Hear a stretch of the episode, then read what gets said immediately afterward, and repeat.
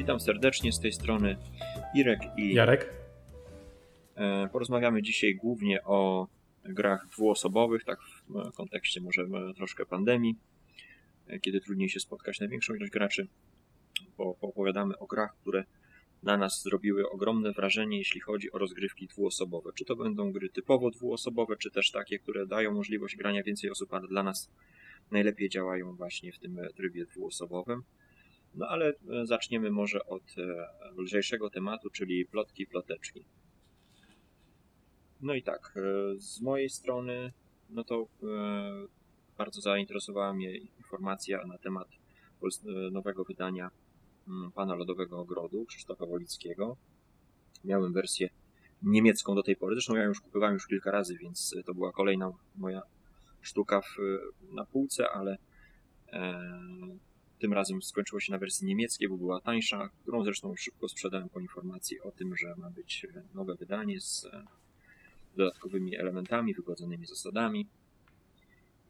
Także ja tą grę bardzo lubię i, i, i chyba ją odkupię, mimo że dawno nie była grana, mm, przeleżała długi czas na półce, pojawiły się inne gry, to jednak jest to kawał mocnego, solidnego euro, gdzie wszystkie informacje są jawne.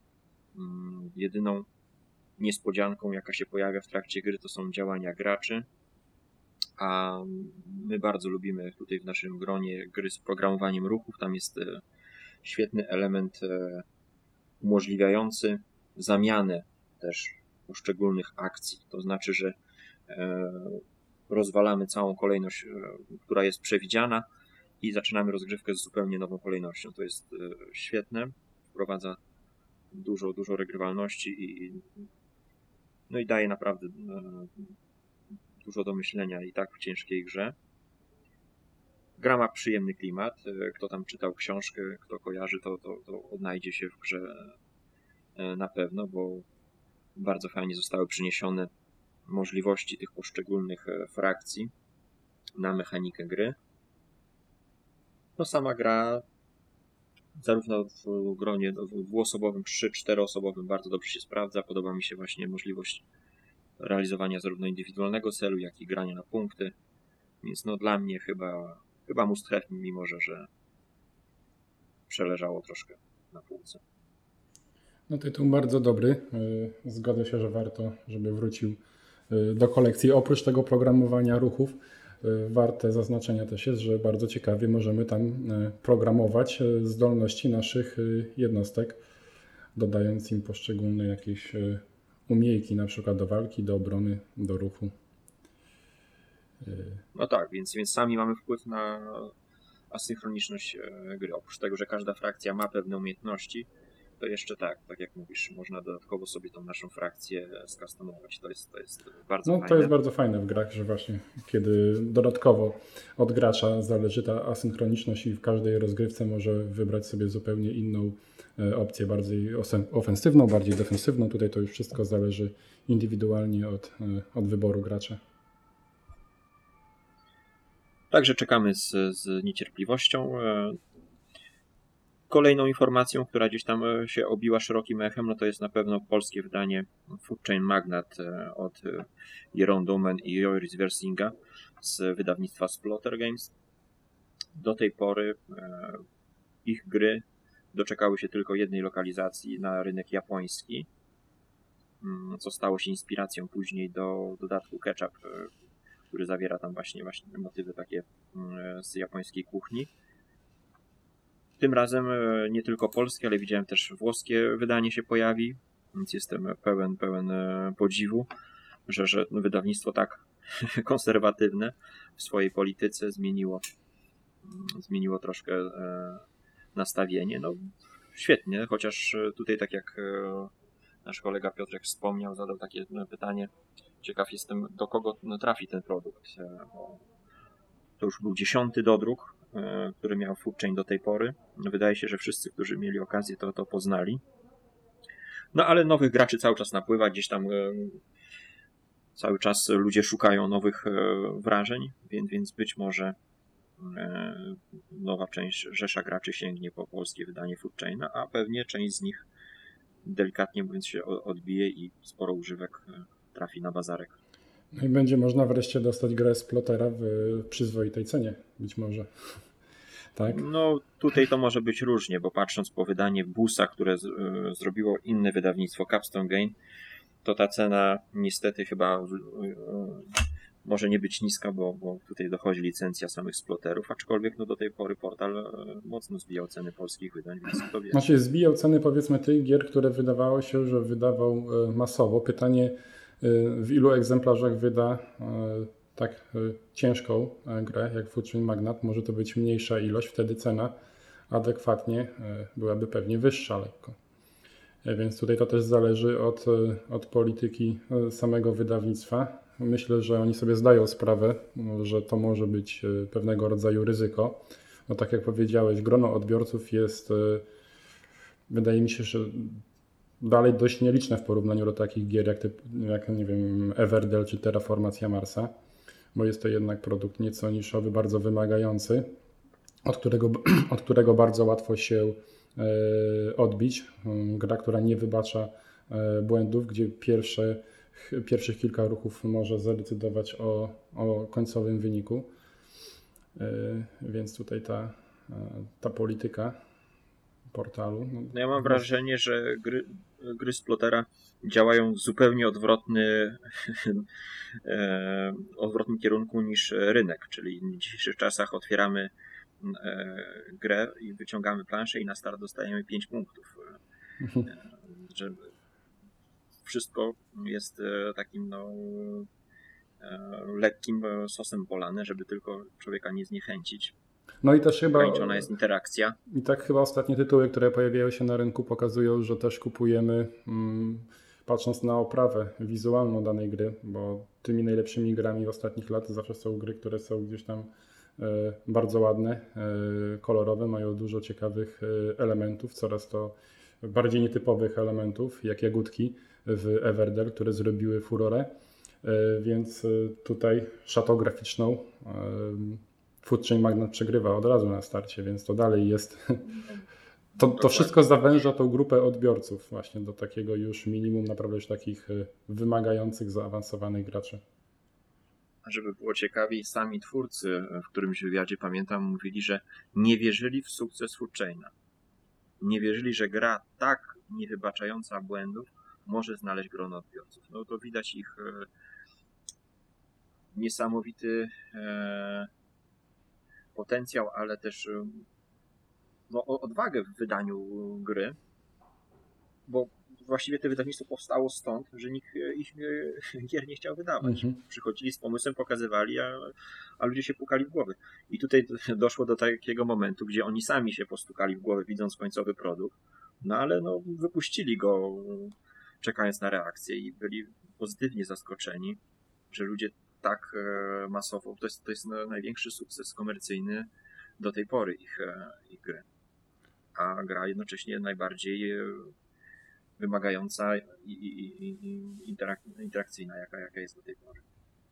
Więc no, rynek potrafi zaskoczyć niesamowicie, więc być może, że na, na polskim rynku tak samo się pozytywnie zaskoczymy. No zobaczymy. Kwestia najbliższego roku, zobaczymy jak się sprzedało, jak się przyjął. Ja nie mogę się doczekać już. No kolejnym tytułem, który tutaj też wkracza na takie poletko niszowych gier, to jest na pewno polski Pax Pamir.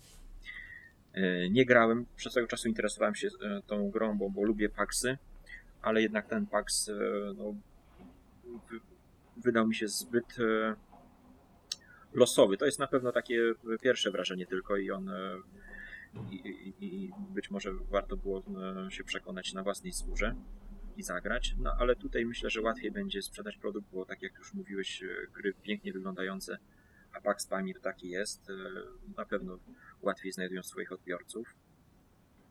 No ale fajnie, że, że kolejny tytuł w, z, z, takiej właśnie stajni. No to jest chyba kolejny tytuł, którego się w Polsce nie spodziewaliśmy, że ktoś się podejmie wydawania naszego rodzimego egzemplarze.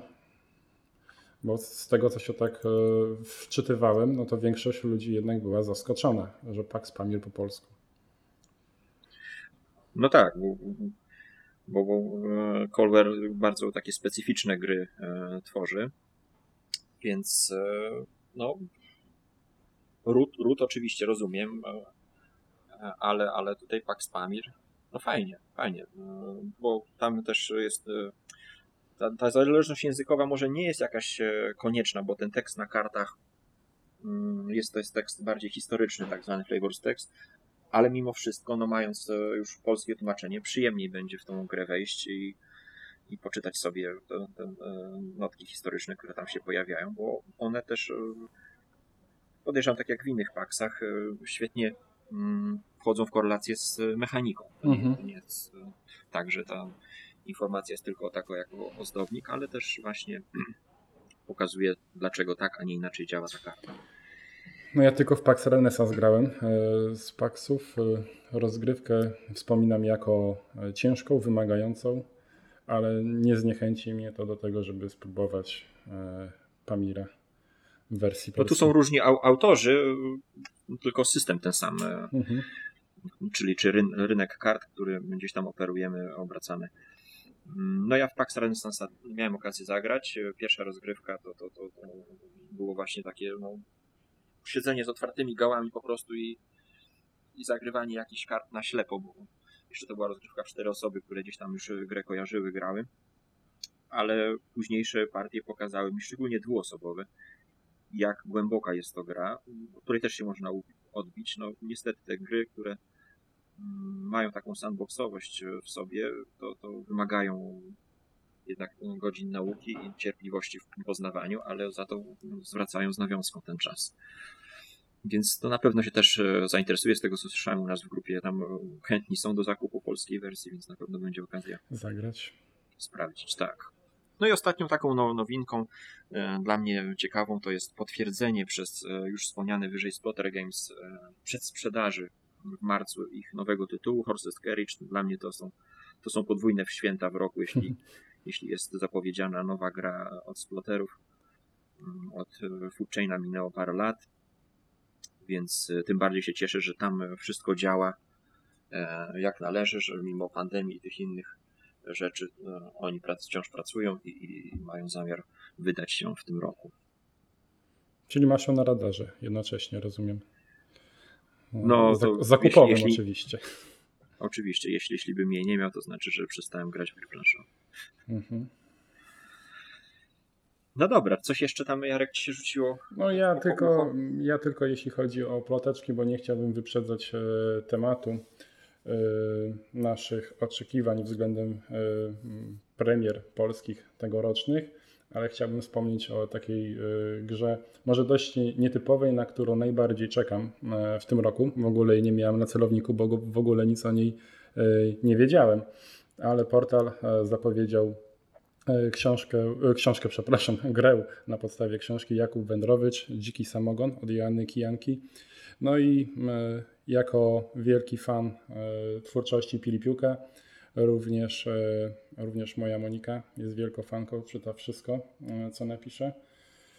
Pilipiuk jesteśmy bardzo zainteresowani właśnie do do takiego grania przede wszystkim wypróbowania domowego. No jeśli się okaże, że jest to gra e, gamerska, a tak jest zapowiadana, że to nie będzie zwykła luźna e, karcianeczka, tylko to będzie taka gra dla graczy, więc e, no może też trafi do naszej, do naszej grupy.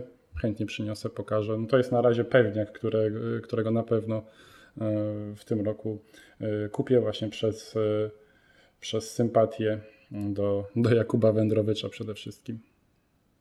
No i ciekawa jest postać e, autorki, o której właśnie mówiłeś, że wzięła się po prostu ze zwykłych osadników jako fanka gry, która stworzyła, tak. E, Królestwa Północy dodatki tam tworzy, Królestwa prawda? Macza tam palce teraz we wszystkim i e, wszystko, co wychodzi, czego dotknęła, jest, jest dobre, więc tutaj liczę naprawdę na no naprawdę taką już wymagającą gamerską grę. No też powiem szczerze, że e, czytając e, Jakuba Wędrowicza mm, e, mam nadzieję, że tutaj nie zostanie pominięty wątek humorystyczny, który tam często w tych książkach się przejawia. No i też jest bardzo duże pole do popisu, jeśli chodzi o, o grafików, no bo tutaj można naprawdę tą grę stworzyć, stworzyć bardzo, bardzo ładną, bo te opisy Pilipiuka w tej, w tej książce niektórych e, postaci, zdarzeń są bardzo tako, takie humorystyczno-kolorowe, więc mam nadzieję, że to oprócz tego, że to będzie gra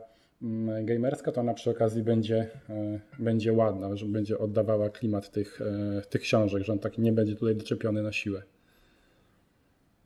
No miejmy nadzieję, że Ignacy pozwoli spokojnie e, pracować autorce i daje jej wolną rękę no tak, na tak. stworzenie mhm. po swojemu gry. E, Okej, okay, czyli zamykamy temat, tak? Plotek, rozumiem? Tak, tak. Przejdźmy do kolejnego działu. Było grane. Czyli było grane. Tak. Wymienimy po, po powiedzmy jednym takim tytule, który gdzieś tam na nas zrobił e, wrażenie w, w ostatnim czasie. E, zaczynasz ty? No, ja bym chciał zacząć e, od mniejszej gry, ale pozwoliłbym sobie wspomnieć o dwóch tytułach, ponieważ miałem jeden wielki, spektakularny powrót ale najpierw chciałbym zacząć od tego mniejszego tytułu, który pojawił się znikąd. Miałem okazję zagrać u naszego e, kolegi Pawła e, w grę, która, którą jak mi tylko zaproponował, spojrzałem po okładce, tak myślę, kurczę, co to za gra? Jakieś, jakieś ogródki, jakaś zielona, e, zielone drzewka, kwiatki, o czym ta gra będzie. A okazało się, że Village Green, bo to o niej mówię wydawnictwa Osprey Games, jest bardzo ciekawą, logiczną układanką, gdzie... Mm, no ale jeszcze powiedz, kim, kim jest, kto jest autorem gry, no, autorem ciekawe. gry jest e, pan, którego ja przede wszystkim kojarzę z The King is Dead. E, gry, która w naszym towarzystwie zrobiła dość dużą e, furorę. W momencie, kiedy pojawiły się pogłoski, że pewne wydawnictwo myśli o polskim, polskim wydaniu, niestety z naszej kolekcji ta gra znikła. No ale same odczucia z rozgrywki były bardzo duże. Już wtedy dało się poznać, że to raczej będą e, gry, gdzie mamy bardzo mi, e, małą ilość e, kart na ręce, czyli decyzji, jakie możemy podjąć. Wydaje się, że jest ich mało, ale właśnie to jest, taka, to jest taki widać chyba znak rozpoznawczy tego autora, że przy pewnym minimalizmie naprawdę mamy bardzo dużo ciekawych, nawet trudnych często decyzji do podjęcia. Pierce Sylvester. Tak, Pierce Sylvester który jeszcze też wydał grę e, Polinezja, o której, e, która też tam e, całkiem, no tak, polskie tak, wydanie. całkiem dobrze się przyjęła. W nią nie miałem okazji zagrać, ale na chwilę obecną Pierce Sylvester wyrasta do takiego autora, że mam ochotę spróbować jego, jego gry, jak tylko jakaś się pokaże, no bo z dwóch gier, których, w które zagrałem jestem, jestem zachwycony. Może tak pokrótce, o czym jest Village Green, e, co tam jest tym główną, główną śmietanką. Właśnie, że w oparciu o, o nasze, e, nasze karty, gdzie my musimy zbudować e, park. Mm, na początku wiosny startujemy do zawodów, kto zaprojektuje najładniejszy park. Musimy zbudować ten park w oparciu o tylko 9 kart. Ale mamy też karty, które, które nam punktują, które wyznaczają, w jakim kierunku będziemy projektować nasz, e, nasz ogród, nasz park i, e, i punktuje nam, bo układamy ten park tymi dziewięcioma kartami 3 na 3 taki obszar budujemy i punktuje każda kolumna i każdy wiersz. Więc połączenie tego wszystkiego w jedną całość jest naprawdę nie lada wyzwaniem. I, i... No dla mnie brzmi jak połączenie Kapitolu z Kaliko. miałem, miałem właśnie powiedzieć przed, przed, e, przed chwilą o, o Kaliko, bo tutaj też są te ciekawe ciekawe projekty, które się tam pojawiają i często właśnie jest tak, że one sąsiadują ze sobą i jak kładziesz jeden kafelek, to przy jednym projekcie to już musisz myśleć o drugim, żeby sobie nie zepsuć e, tego drugiego i tutaj jest dokładnie to samo. Wykładając każdą kartę musisz myśleć zarówno o wierszu, jak i kolumnie, bo możesz sobie wszystko, wszystko zepsuć. W Village Green jeszcze mamy punkty ujemne, więc to jeszcze jest trudniejsze, żeby to wszystko e, fajnie zaprojektować. Gra jest dość, dość szybka, to jest 20-30 Y, minut, to gracze decydują, kiedy kończy się rozgrywka, bo po wybudowaniu dziewiątej karty ona y, kończy się y, automatycznie. Więc często już tam udawało nam się schodzić właśnie do około, do około 20 minut. Więc to jest takie. Ale co ją wyróżnia? No bo tak jak mówiłem, masz Kaliko, masz Capitol, gry gdzieś tam takie typowo logiczne. Mhm to tutaj co tak myślisz, że cię chwyciło? Chwyciła mnie bardzo duża różnorodność, e, różnorodność zdobywania e, punktów. W Kaliko, Kaliko dalej bardzo lubię, ale w Kaliko mam, mam projekty, które od początku gry mam e, jawne, czyli trzy. Mam kolorki, które zbieram i karty, e, karty wzoru, i za wzory kotki zbieram, prawda? Które do mnie tutaj na kołderkę przyjdą. Tutaj jest trochę inaczej, bo tutaj to ta różnorodność jest bardzo duża i ona mi się zmienia, może mi się zmienić diametralnie, ponieważ ja projekty mogę układać już na wcześniej wyznaczonych, czyli powiedzmy mam projekt, zaczynam coś w jego kierunku tworzyć, ale karty mi nie podpasowały, a wyszedł inny, dużo bardziej interesujący projekt, który pasuje mi do do właśnie wyłożonej karty, więc sobie zmieniam. No okej, okay, to rozumiem, bo w Kaliko tego nie ma. W Kaliko jesteś skazany na dociąg. Tak, no w Kaliko jest tak, że od początku do końca mam wyznaczone, co, co zbieram, a to jest takie bardziej płynne, że tutaj mogę sobie w trakcie mhm. rozgrywki y, z, zmienić. No i tutaj jestem bardzo ograniczony położeniem każdej karty.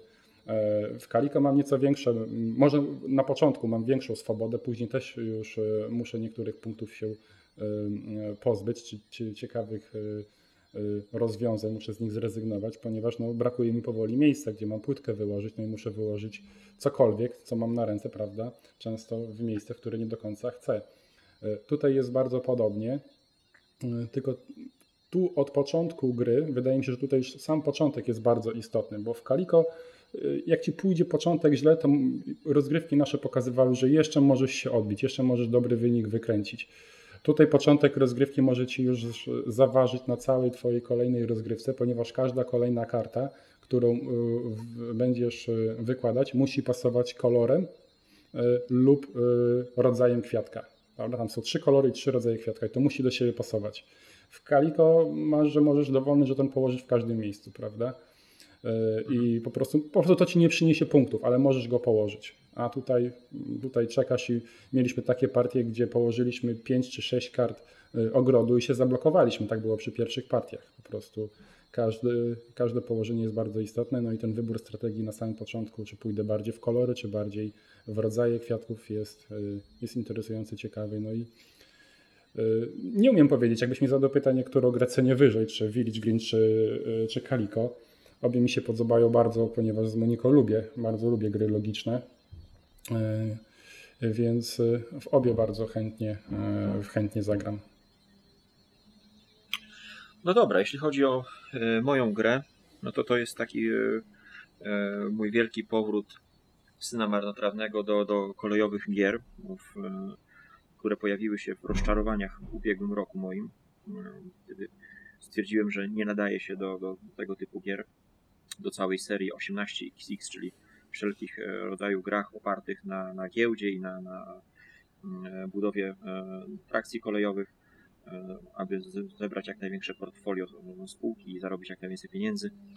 Bardzo karkołomnie mi szła nauka w tego rodzaju gry, szczególnie, że grałem z osobami, które mają duże doświadczenie, no i, no i w końcu ta frustracja gdzieś tam szlała czale, stwierdziłem, że nie nadaje się do tego, nie będę w to grał i, i, i rzucam to w cholerę, a nie wiem co, jakiś może sztokholmski syndrom się e, pojawił, bo wróciłem do, do grania w 18 e, w tym miesiącu i e, no, jestem pod niesamowitym wrażeniem no, możliwości tych gier. Akurat teraz konkretnie ogrywam 1882 i jest to idealny tytuł na początki na, z, z tą serią, bo mm, zasady są bardzo wygładzone, uproszczone, zminimalizowane a dodatkowo mm, jest bardzo ciekawie przemyślana mapa, ilość torów, która jest mała, więc walka jest nie tylko na giełdzie, ale i na, na mapie.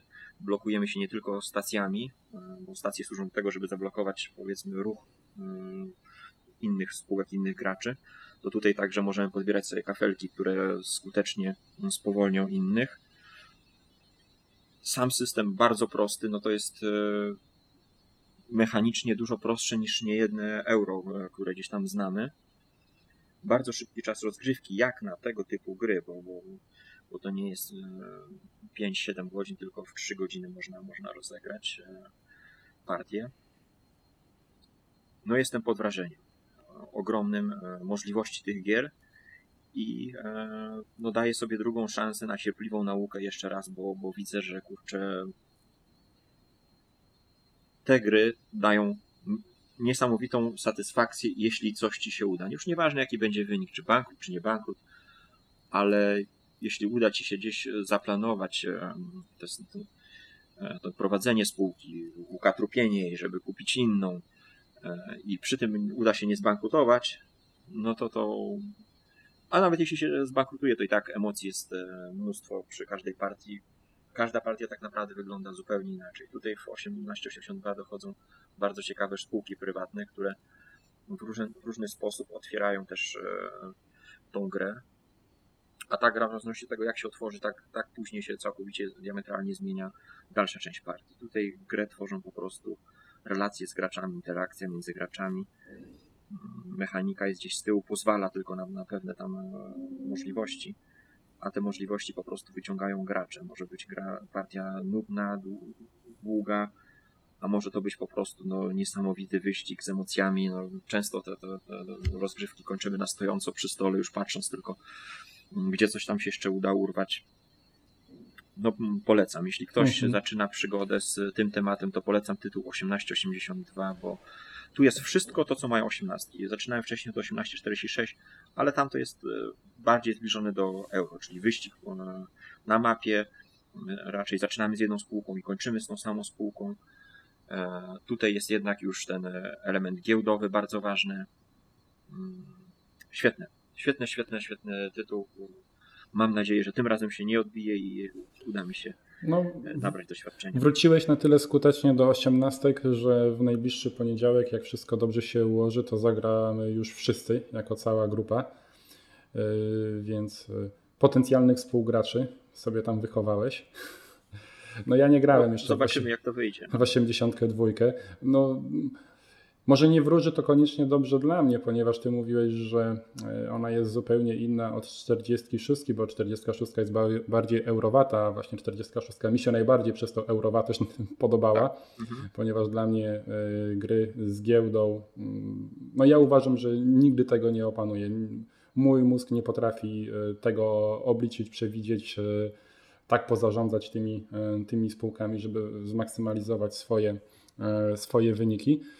Bawię się bardzo dobrze przy osiemnastkach, chociaż powiem szczerze, że e, przeszkadza mi trochę w ostatnich, w ostatnich rundach to, że każdy sobie na stojąco liczy te, te chociaż różnicę 10-20 20 dolarów, prawda? A tak się nie powinno robić. Tak no. się nie powinno robić. Tutaj jest przede wszystkim zabawa. Tak, no mm. bawimy się, prawda? W, pewnym momencie ucinamy grę, widać już kto jeździ, zliczamy punkty, ktoś wygrał, ktoś przegrał. Jeśli wcześniej nie było bankruta, to, to po prostu robimy podsumowanie.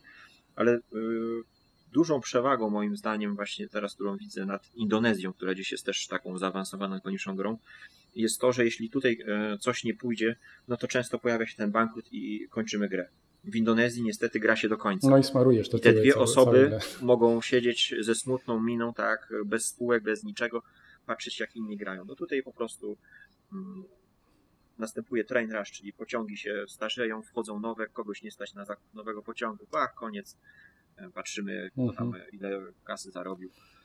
No tak, Więc, to jest przewaga niewątpliwa osiemnastki nad, e, nad Indonezją. To, co mówisz, e, to tak naprawdę tam nie ma mądrych, e, jeśli chodzi o, o operacje giełdowe i tak dalej. No, ja też, e, no jeśli ktoś ma 100 rozgrywek, to może widzi jakieś rzeczy, których ja tak, szybko, tak. szybko nie zobaczę. To, to mówimy o takiej przepaści, ale no to jest kwestia prostej matematyki, jeśli chodzi o liczenie. Nie, no Tylko samo liczenie no, w sobie jest proste, tylko denerwujące jest, kiedy, kiedy y, to przedłuża no tak. się i zamiast e, poczuć flow z tej gry i z tych emocji na koniec gry, to każdy Aha, siedzi ja i liczy o, swoją trasę. O liczeniu, o liczeniu budżetów na giełdzie, a ty mówisz o mapie. Tak, ja mówię o mapie. Tak, to, to, więc e, tutaj się raczej pilnujemy i już nie bawimy się, ja też pod koniec gry już się nie bawię w upgrade'owanie torów, kiedy widzę, że to mi tylko podniesie o 10, ale to, są, to jest pewna etyka, tak jak nie wiem, w pokerze tu pewne zachowania się też tutaj e, wypracowuje podczas rozgrywki, które przyspieszają, umilają tą grę. Także no zobaczymy, co z tego wyjdzie. Miejmy nadzieję, że poniedziałek się uda. No liczę na to, liczę na to, że się uda. Po roku, ponad rok przerwy od ostatniej osiemnastki. Przynajmniej tak. u mnie. No ja tam w tym okresie pandemicznym online grałem jeszcze, ale no, przerwa była długa. Czy ty jeszcze coś tam do, dorzucasz? Może krótko tylko e, o powrocie. E, może mniej spektakularnym niż twoim, bo to jednak u mnie powróciła gra, która znajduje się na, na, mojej, na szczycie moich top gier Chodzi o Brass y, Birmingham. Też ponad rok, y, y, rok przerwy od ostatniej partii udało nam się w zeszłym tygodniu zagrać wreszcie na trzy osoby, bo ostatnie partie to były dwuosobowe, chociaż uważam, że Brass Birmingham na dwie osoby też działa, działa sprawnie. Nie do końca bym się zgodził z zarzutami, że jest, że jest za luźno, prawda? Tam troszkę ta mapa się jednak, jednak zmniejsza i tak nasze nasza koncentracja przede wszystkim skupiona jest na tych południowych regionach, ale na trzy osoby y, no ta gra pokazała, y, jak jest wielką, y, wielkim tytułem. Tych zasad, podobnie jak w 18, tych zasad wcale nie jest aż tak dużo. Jest to raptem tam chyba kilka, około 5-6 akcji i w oparciu o karty, które masz na ręce, trzeba kombinować. Mm, ta ostatnia rozgrywka pokazała e, właśnie taką główną przewagę, która wydaje się e, dodaje takiego smaczku tej grze, jak ważny, e, ważne jest ile wydasz w danej rundzie pieniędzy, prawda? Bo zupełnie to inaczej by wyglądało, jakbyś wydawał e, pieniądze i one by wracały do banku. No i w kolejnej, e, w kolejnej rundzie byś by po prostu kolejny gracz, albo dalej ty byś, byś był pierwszy, drugi i tak dalej. A tutaj właśnie przez te nasze wydatki w, e, w każdej poszczególnej rundzie widzimy, mm, ile wydał współgracz, no i my adekwatnie albo chcemy pójść na całość, wydać więcej i pogodzić się z tym, że w kolejnej rundzie będziemy ostatni, albo wręcz przeciwnie, wydać jak najmniej, i tak często się dzieje, kiedy powiedzmy jesteśmy, y, jesteśmy tym ostatnim, wydajemy jak najmniej, żeby w kolejnej rundzie być pierwszym i wtedy właśnie mamy dwa ruchy pod rząd i to może naprawdę bardzo no dużo zamieszać. Wejdę Ci w słowo, bo ten sam motyw jest tak naprawdę w osiemnastkach, bo kiedy licytujemy spółki, to, to kolejną osobą, która będzie pierwsza do licytacji w następnej rundzie jest osoba na lewo od, od osoby, mhm. która E, ostatnio coś kupiła. Czyli jeśli kupujesz dużo udziałów w rundzie, to wiesz, że będziesz ostatni, więc tak, musisz się z tym liczyć, tak. że ktoś sprzeda twoje udziały, że ktoś wpłynie na twoje, że musisz podjąć ryzyko. No dobra, będę ostatni, ale no muszę kupić to i to. Albo mówisz sobie, dobra, spas, spasuję, bo dzięki temu będę w następnej rundzie pierwszy, a to mi da możliwość tutaj e, kogoś ugryzienia. Więc ja słyszałem w ogóle ostatnio porównanie Braca z osiemnastkami, co, co tym bardziej mnie gdzieś tam zainteresował Braca, do którego grałem już, ale do którego podchodziłem o tak z, letnio, że właśnie to, to słowo, którego użyłeś, e, możliwość kombinowania, które jest też w osiemnastkach, e, jest i tutaj, że nie, nie mechanika, ale właśnie kreatywność nie, no. graczy.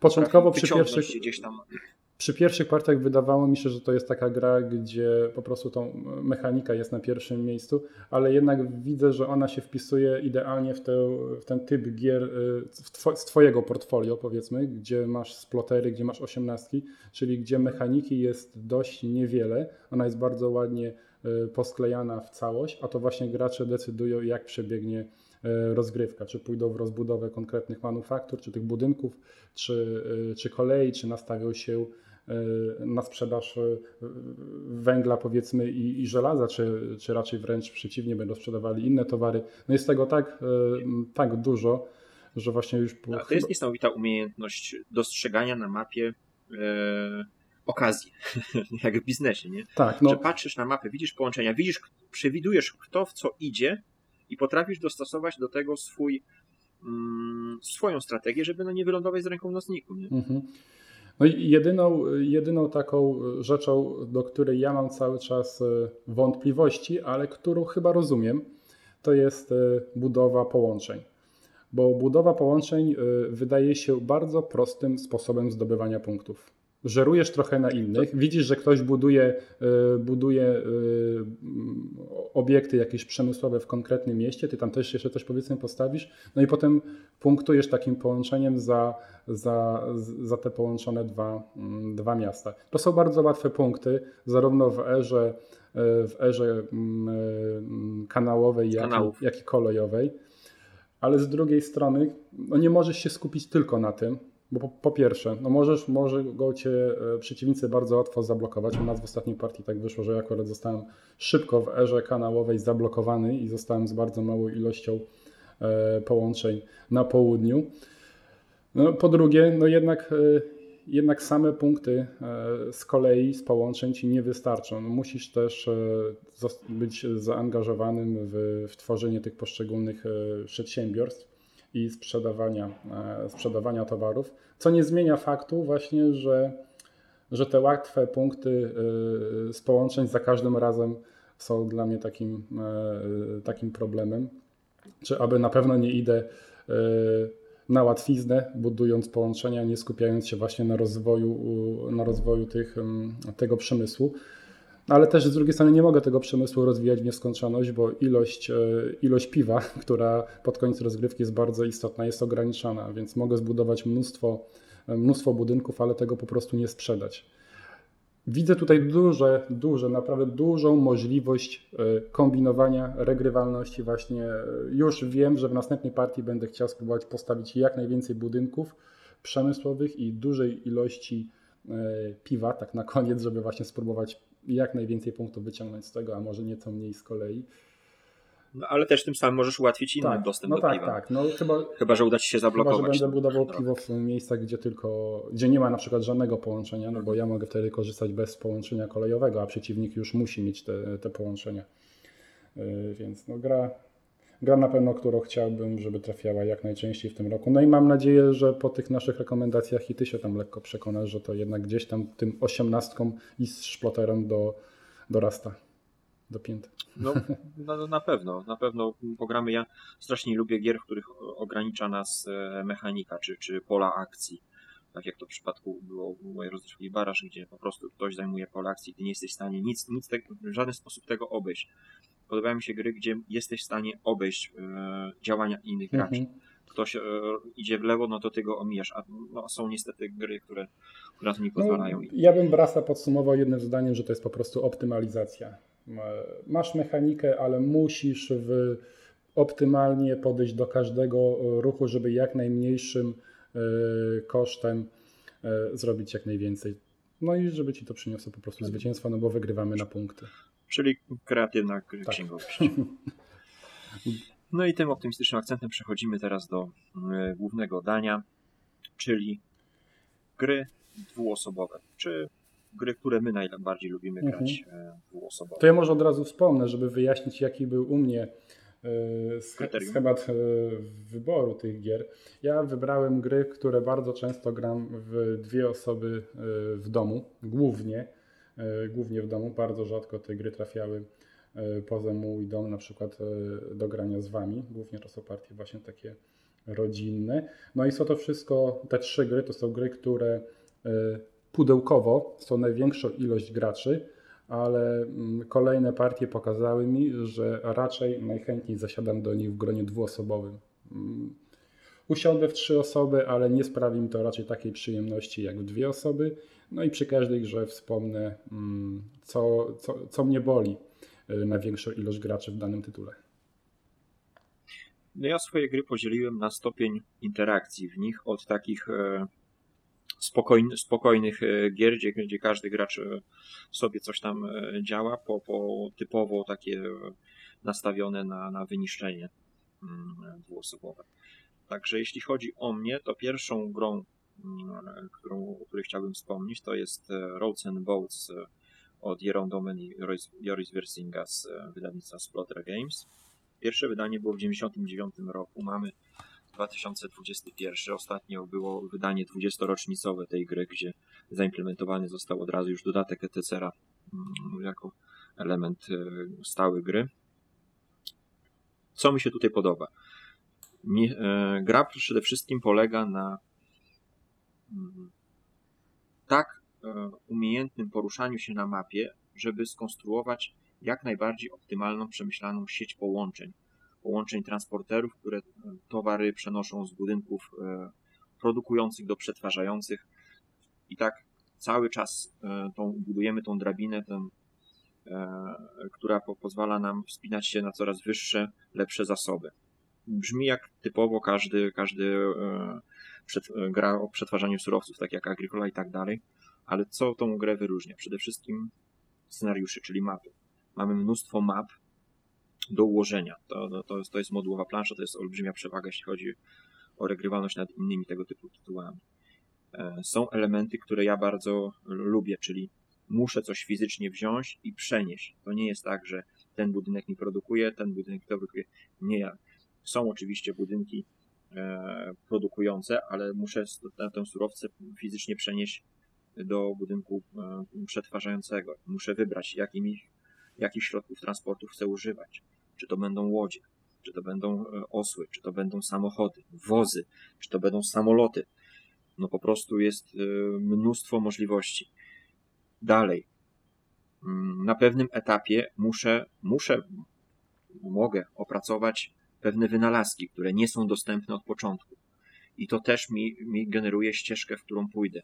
To znaczy, że mogę sobie mm, opracować lepsze wozy. Nie takie zwykłe drabiniaste, tylko już samochody, ciężarówki. Ich nie mam ogólnie dostępnych, muszę je wynaleźć. Mogę e, wyspecjalizować kopalnie. To znaczy, że już kopalnie nie produkują mi losowo złota i e, żelaza, ale mam szyby, które produkują tylko złoto. Produkują troszkę mniej, ale wiem, że tam będzie wypadało tylko złoto. No, ogrom możliwości. Czyli oprócz e, pick-up delivery e, mamy e, rozwój na, naszego, naszego, naszej wiochy, bo tak naprawdę my tam zaczynamy od zwykłej wiochy. No i gdzie w tym wszystkim jest drugi gracz? No drugi gracz buduje sobie gdzieś obok, może przyjść, skorzystać z naszych budynków. Budynki na mapie są niczyje. Tam panuje taka, wręcz powiedziałbym, idylla i komuna. Każdy może przyjść. Jak leży drewno z lasu narąbane, to może przyjść i wziąć. No ale niekoniecznie chcę, żeby on czasem wziął te drewno, albo jak co gorsza, złoto, które jest punktowane. Jedynym materiałem, przynajmniej jeśli chodzi o podstawową grę, jest złoto.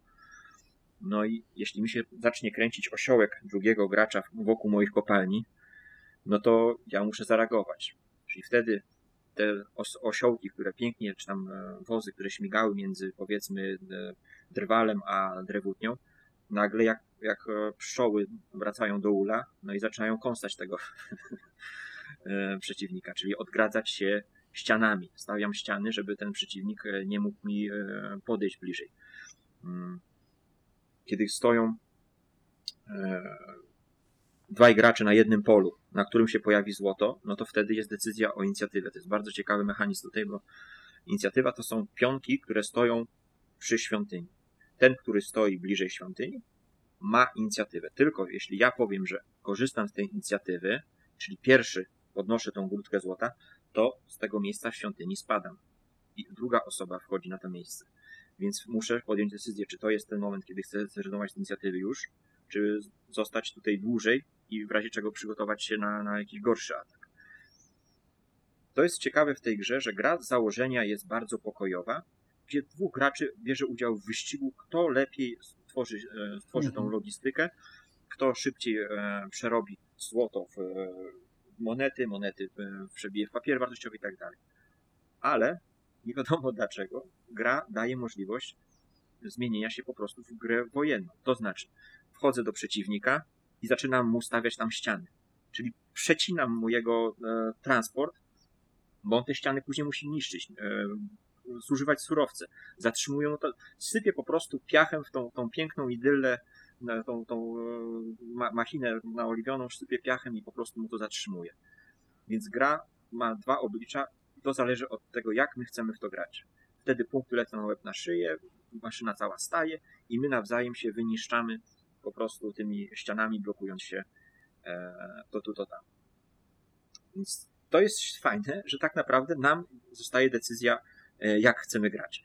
E, ciekawy jest sposób kończenia gry, to znaczy, że my decydujemy o tym, jak gra będzie długo trwała, bo co rundę do takiego miernika czasu, czyli budynku cudu, dochodzi jedna cegiełka. My te cegiełki możemy dokładać przyspieszając grę. Czasami nam zależy, jeśli widzimy, że za chwilę gracz mm, dochapie się już tych e, papierów wartościowych, czy zdobędzie kolejne punkty, no to chcemy przyspieszyć tą grę, żeby mu to utrudnić. Ale kosztuje nas to surowce. Więc musimy te surowce gdzieś tam mieć. No i dodatek jest niesamowity, bo do tej podstawowej, mm, do tego podstawowego warunku zwycięstwa, jakim jest złoto, dokłada nowe warunki zwycięstwa, dokłada e, nowe budynki, elektrownie, dokłada e, management bullshit Academy, czyli, czyli menadżerów, którzy po prostu e, zarządzają twoją produkcją. Dodaje wystawy obrazów, że jeździsz, jeździsz wozem do stolicy drugiego gracza i tam robisz wystawę obrazów, za co punktujesz. Nowe biżuteria, nowe środki właśnie do do punktowania. Dochodzą te wspomniane samoloty, pociągi, nawet bomby, jeśli stwierdzisz, że jakiś budynek twój, bo to raczej nie, nie masz takiej agresji, swoje budynki może wysadzić, stwierdzasz, że ten budynek nie powinien tu stać, no to bach, podkładasz bombę i masz wolne miejsce, bo na jednym kafelku może stać tylko jeden budynek. Więc ogrom niesamowitych możliwości. Jeśli ktoś lubi gry na lata, no to w to w dwie osoby, bo graliśmy w trzy, ale trzecia osoba tak naprawdę dużo nie, nie wnosi.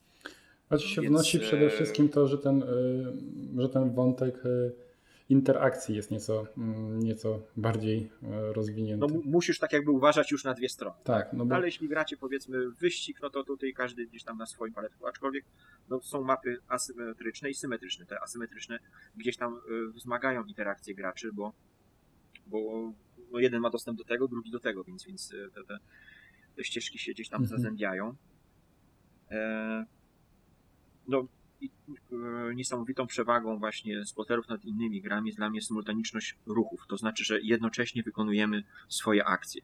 Oczywiście, kiedy jest punkt sporny, że ktoś, e, że inicjatywa ma znaczenie, wtedy się zatrzymujemy i ustalamy, kto, kto tutaj będzie działał pierwszy, ale w większości przypadków wykonujemy naprzemiennie to samo, mm, więc jeśli kogoś nie, nie przeraża żetoniada, bo żetonów tam jest bardzo dużo, e, brzydki wygląd, bo, bo jest bardzo minimalistyczny design, to, a lubi tego rodzaju gry, to ja bym się nim nie zastanawiał. Zresztą przeglądając instrukcję już wiedziałem, że to, to będzie ten mój święty graal, że to właśnie jest to, czego szukałem, szukam w grach. No na pewno jest to jeden z najciekawszych e, też sploterów, które, e, w które ja grałem. Nie wiem, z 5-6 razy z tobą e, zagrałem i każda rozgrywka bawiła mnie tak samo. Chociaż jak Ci już kiedyś wspominałem przy, przy mapie asymetrycznej, kiedy są różnice między Twoją a moją stroną, a jeszcze na dodatek, jeśli ta różnica polega na występowaniu obszarów górskich, czyli powiedzmy po stronie jednego gracza jest jeden obszar górski więcej, czyli tam, gdzie można zbudować, gdzie, gdzie można postawić kopalnię wyprodukować złoto, to jest od razu e, Tutaj to jest wyścig o te jedno miejsce. Gracz, który przegra ten wyścig, on już musi gonić. Bardzo rzadko się zdarzało, żeby udało mi się e, dogonić ciebie w momencie, kiedy ty pierwszy wybudowałeś drugą e, kopalnię i zgarnąłeś więcej złota, no bo każde kolejne złoto jest potrzebne do, do wytworzenia kolejnych e, dóbr. Masz mniej złota, masz mniej możliwości wytworzenia dóbr, więc każda asymetryczna mapa od razu gracz, który siada do takiej rozgrywki, powinien sobie zdawać sprawę, że wcześniej czy później ona, jak, jak chce wygrać, prawda, powinna e, ta rozgrywka mm, skupić się również na tym, że jednak będę musiał coś pożyczyć od kolegi, czyli tam coś ukraść. Chociaż podkraść, ja na przykład nie, nie, kojarzę mapy, która by miała tylko jedno miejsce na kopalni. Zazwyczaj nie, miejsc nie. jest kilka. Tylko, nie, tylko nie ma tak, że jest jedno, ale jest po prostu, że więcej. ma jedno więcej, prawda? No, no. E, za to po mojej stronie powiedzmy jest i jedno więcej wtedy zielone i ja mogę więcej budynków postawić, a tobie może e, zabraknąć miejsca, prawda, na stawianie również tak. istotnych, istotnych budynków. No ale właśnie miałem kilka takich partii, które właśnie już, e, już czułem, że ciebie nie dogonię, bo po prostu tego złota masz więcej. Mm, co nie zmienia faktu, że nadal bardzo dobrze się, bardzo dobrze się przy tej grze bawię. Kolejna też taka rzecz, którą ty mówiłeś, że mm, o tych murach, prawda, o tym podjeżdżaniu. Y, to jest bardzo fajne, prawda, bo wprowadza do gry, którą najczęściej, większość naszych partii to były partie y, pokojowe. Kiedy kiedyś coś tam sobie układaliśmy, raczej y, tak, z przymrużeniem oka sprawdzaliśmy, co robi nasz e, kolega. Jakby gdzieś no, tam kawałek. Może to być taki motyw zimnowojenny, no, prawda? Jakby kawałek grudki gdzieś ci upadło, tak. to chętnie bym ją podniósł, prawda? Tak, Ale no. sam gdzieś po nią się nie wychylałem. E, ale te budowanie dróg i, i zbliżanie się, żeby, żeby podkraść, to jest bardzo mozolne, no bo e, lepsze pojazdy nie pojadą po gołym terenie. Musi być już podstawowa infrastruktura. Podstawową infrastrukturę robimy na, na samym początku osiołkami, prawda? Więc w tak. pierwszych rundach, jak ty bardzo szybko wybudujesz swoje kopalnie w pierwszych rundach, to ja nie mam szans ci podkraść złota, bo nie zrobię tego osiołkiem, bo on się rusza o bardzo małą ilość pól. Mhm. Więc ty będziesz widział, co mi chodzi po głowie, prawda? Zupełnie inaczej jest pod koniec rozgrywki, kiedy mamy rozbudowaną e, sieć dróg już na całej mapie i wtedy mogę podjechać do ciebie pojazdem który już powiedzmy o 4 czy 5 pól się rusza i gwiznąć ci coś tam spod. tak, ale pomijając gwizdnięcie, to samo to, że pojawisz się na terenie przeciwnika, już to już postawia go w gotowości, bo możesz w pewnym momencie, nawet stojąc, nic nie robiąc, to ja mam świadomość, że on zaraz w każdej chwili tak. może mi stawić, postawić No to tak jak mówiłeś, a nie mogę cię wypchnąć, nie mogę cię przegnać. Z tymi mrówkami, prawda? To taki kij wsadzony w mrowisko, czyli no, gdzieś tam stoi, nie wiesz co, co planuje, ale już, no. już światełko się zaświeciło i zawsze musisz mieć na uwadze, że mogę coś tam, coś tam podkraść, coś tam wybudować, gdzieś się ogrodzić, więc... No plusem są zasady. Zasady są mega proste. Oczywiście ja jak tłumaczę komuś grę, to e, zakrywam tą e, kartę pomocy, na której jest e, setki ikonek, tylko opowiadam o samej grze, a później jak już ktoś zrozumie, to pokazuję mu, żeby już nie uciekał tą, tą, tą kartę pomocy, która no rzeczywiście ma tych ikonek dużo, ale zasady są banalnie proste, a kwestia tylko ta, tej ikonki to, to jest rysunek, co zmieniamy w co tak. i tyle. No jak ktoś po, po, poświęci temu 10 sekund, to powie, aha. Nie, no, pierwsze wrażenie, tak jak mówisz, robi faktycznie, że potrafi yy, przytłaczać, ale, ale kiedy zrozumiesz zasady i spojrzysz, że najpierw zrozumiesz zasady, a potem spojrzysz na tą yy, kartę pomocy, to wszystko jest logiczne i, i proste. Także z mojej strony e, to wszystko, jeśli chodzi o Roads and Boats. Ja u siebie będę wymieniał e, według kolejności od naj, e, najrzadziej granej gry, chociaż to dalej jest całkiem spora ilość partii, do tej, której grywam, mm, grywam najczęściej. No i ja sobie na trzecim miejscu pozwoliłem zamieścić pięć klanów. Grę Bruno Catali, wydawnictwa Days of Wonder, wydawnictwa, którego, które chyba słynie z takich właśnie bardzo ładnych, kolorowych gier, które przyciągają również nasz, nasz wzrok. Wydaje mi się, że z tych wszystkich gier Days of Wonder, jakie zagrałem, to jest ten najcięższy tytuł, gdzie jest bardzo. Mm, te zasady są niby proste, bo nie ma ich też, też wiele, ale liczba kombinacji i tych ścieżek, sposobów punktowania, które prowadzą nas do zwycięstwa, jest bardzo duża.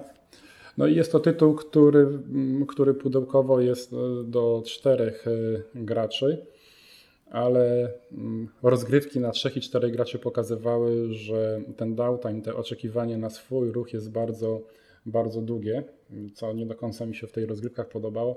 Też e, ja lubię sobie coś w, w grze zaplanować. Fajnie jest właśnie tam mieć chociaż odrobinę możliwości zaplanowania czegoś. Tutaj się tego nie do końca się da, ponieważ E, jeden e, gracz, który powiedzmy przed tobą ma ruch, potrafi zmienić diametralnie sytuacji na dużej części e, mapy, którą tam mamy z tych kafelków ułożonych, więc dużo bardziej preferuję rozgrywkę dwuosobową, gdzie każdy gracz ma po dwa ruchy w swojej kolejce i tutaj bardzo interesujący wtedy się robi E, e, robi wyścig na torze licytacji, tak jak często w grach e, dwuosobowych licytacja nie ma sensu, to tutaj uważam, że ona ma bardzo duży sens, ponieważ nam przede wszystkim będzie zależało na tym, na tym torze, że oprócz tego, że dobrze jest wykonywać ruch pierwszemu, to czasami może się okazać, że ja nie będę wykonywał ruch pierwszy, bo bardziej mi zależy, żebym zrobił powiedzmy ruch jako drugi, trzeci. Bo bardzo istotne w tej grze E, po tych 16 partiach, jakie zagrałem, e, wydaje się, że e, ważne jest wykonanie dwóch ruchów pod rząd, bo wtedy ja jednym ruchem, oprócz tego, że coś tam zrobię, coś mi przyniesie punkty, wystawiam sobie, mm, czy tam ustawiam sobie tą sytuację na mapie w taki sposób, że w drugim ruchu zrobię jeszcze lepszą rzecz, która przyniesie mi jeszcze więcej punktów. Więc to jest właśnie taki dość, dość nietypowy, gdzie licytacja na dwie osoby bawi mnie bardzo, E, bardzo mocno, gdzie tego kombinowania jest bardzo dużo, dużo ścieżek do, e, do zwycięstwa, bo można budować, pójść w rozbudowę poszczególnych elementów, nie wiem czy palm, czy pałaców, ale można również wyciągnąć bardzo dużą ilość punktów na, na kartach tych, e, które reprezentują towary.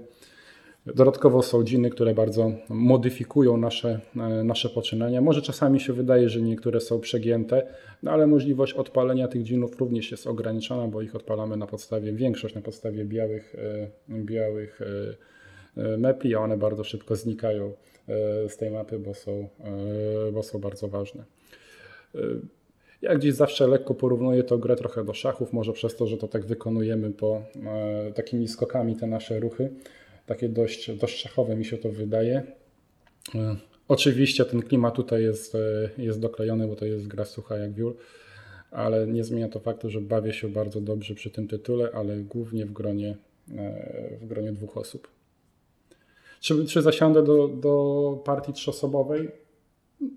Pewnie tak, ale, ale mniej chętniej niż do dwuosobowej. No i to tyle z mojej strony. No ja mam małe doświadczenie z tą grą, kilka rozgrywek, no ale tak, też pamiętam, że, że, że na dwie osoby to działało najprzyjemniej. No tutaj główną zaletą tej gry jest to, że tej kombinacji jest naprawdę mnóstwo, bo na początku tych y, każde pole jest reprezentowane przez trzy meple w różnych, y, w różnych kolorach, więc początek jest taki, że masz tego naprawdę mnóstwo kombinacji, a, po, a sama końcówka z każdym kolejnym ruchem masz tego coraz, e, coraz mniej, no już musisz się zastanawiać nad każdym posunięciem, każdym przemieszczeniem E, mepla, a najfajniej by było jeszcze je przemieszczać tak, żeby ustawić je po drodze na kafelkach, które są zajęte przez Twoje wielbłądy, żeby ktoś może w kolejnych ruchach zakończył tam, zakończył tam swój ruch i Ci dostarczył jakiś, yy, jakiś punktów. Więc tej kombinacji tutaj jest naprawdę, naprawdę dużo. No I to właśnie pod koniec wydaje się e, najistotniejsze to, żeby zrobić te dwa ruchy pod rząd, bo wtedy naprawdę już jest bardzo ciężko o, o jakieś takie wysoko punktujące ruchy. No dobra, jeśli o mnie chodzi, no ja będę niestety e, nudny, bo to kolejny splotter, tym razem Antiquity, e, którego pierwsze wydanie e, było w 2004 roku, więc gra też już e, leciwa. Tutaj też mamy planszę modułową, chociaż tutaj są duże heksy, bo zazwyczaj plansza dwuosobowa to są cztery heksy, jeśli dobrze pamiętam. E, gra, e, w której tak naprawdę zmagamy się z e, głodem, zaskażeniem, czyli w pierwszych momentach tak naprawdę walczymy przede wszystkim z samą grą. No i przez to e, do gry gdzieś tam się dokleiła łatka mm, e, gry solo, gdzie, gdzie każdy sam, sam sobie po prostu rzepkę skrobie, ale to nie jest do końca prawda. Bardzo ciekawe porównanie na BGG mm, czytałem, gdzie ktoś przyrównał tą grę do to, to, tonięcia w bagnie kiedy machasz, próbujesz się wydostać z tego bagna i natrafiasz nagle na rękę innej osoby. Tylko ta druga osoba wcale nie chce ci pomóc, tylko zaczyna po tobie, po twojej głowie e, wychodzić na, na zewnątrz. I tak e, właśnie wygląda tutaj rozgrywka, bo na początku, kiedy mamy pierwsze miasto, jest e, ciężko gdzieś tam tym wszystkim zarządzać, bo to skażenie nas zaczyna zjadać, głód widzimy jak rośnie ale kiedy postawimy drugie miasto, sytuacja zaczyna e, się już e, e, uspokajać, bo możemy postawić budynki, które pomagają nam oczyszczać teren, zapewniają dodatkowe tam jedzenie. Mm, no i co się dzieje? Ale widzimy, że tego terenu wokół nas, zasobnego w surowce, jest coraz mniej. A patrzymy obok na, na tereny obok. To trochę tak jak Chińczycy patrzą na Syberię Rosji. I tak sobie zastanawiamy, no czego ja mam się tutaj kisić, skoro on tam ma dużo miejsca, przecież mogę mu śmiecie wywieźć do niego, mogę pierwszy zająć ten las, który jest tam e, niedaleko e, innego gracza. I tak właśnie spotykają się e, gracze gdzieś tam po środku. Zaczyna się stawianie gospod, gospod karcz, które rozszerzają nasze wpływy. No i wtedy już kończy się rozgrywka solo nie dość, że musimy walczyć z grą, bo ten głód cały czas z rundy na rundę rośnie, to jeszcze dochodzi nam problem z innym graczem, który e, być może chce nas okrążyć. Świetne są warunki zwycięstwa. Jest e, chyba czterech patronów, z czego co pamiętam. Każdy patron to jest inny warunek do spełnienia. Możesz wybrać jeden, jednego patrona i, i jego tak jakby zadanie wypełnić, czyli przypuśćmy zebrać po trzy sztuki wszystkich, wszystkich surowców, czy E, wystawić wszystkie budynki na, na mapie, czy, czy domki nam e, wystawić e, w mieście. Co ciekawsze, to jest bardzo częsta praktyka, kiedy już ktoś trochę pograł, tych patronów można w trakcie zmieniać. To jest niesamowite, że widzisz, że ktoś powiedzmy idzie, aha, on będzie szedł, w, starał się budować jak więcej budynków, a on w pewnym momencie przeskakuje na zupełnie inny warunek zwycięstwa i, e, i, i uderza gdzieś tam już w ciebie bardziej, bo, bo jest święty Gabriel chyba, który, którego zadaniem jest otoczenie przeciwnika. Więc gra ma bardzo fajne fazy. Pierwsza faza to jest za zasłonką mamy tą naszą mapę miast. W tych miastach, tak jak w Tetrisie, okładamy różnego rodzaju klocuszki, E, które symbolizują budynki, czy to e, Wydział Alchemii, czy Wydział Biologii, czy Wysypisko Śmieci, czy Katedra. Mnóstwo różnych budynków, które coś tam nam dają. Potrzebujemy ludzi, żeby obsadzić te budynki. Więc e, mamy też plan, obok planszetkę z e, ludzikami, których możemy ściągnąć do siebie, co kosztuje jedzenie. Jedzenie i często jakieś inne zasoby.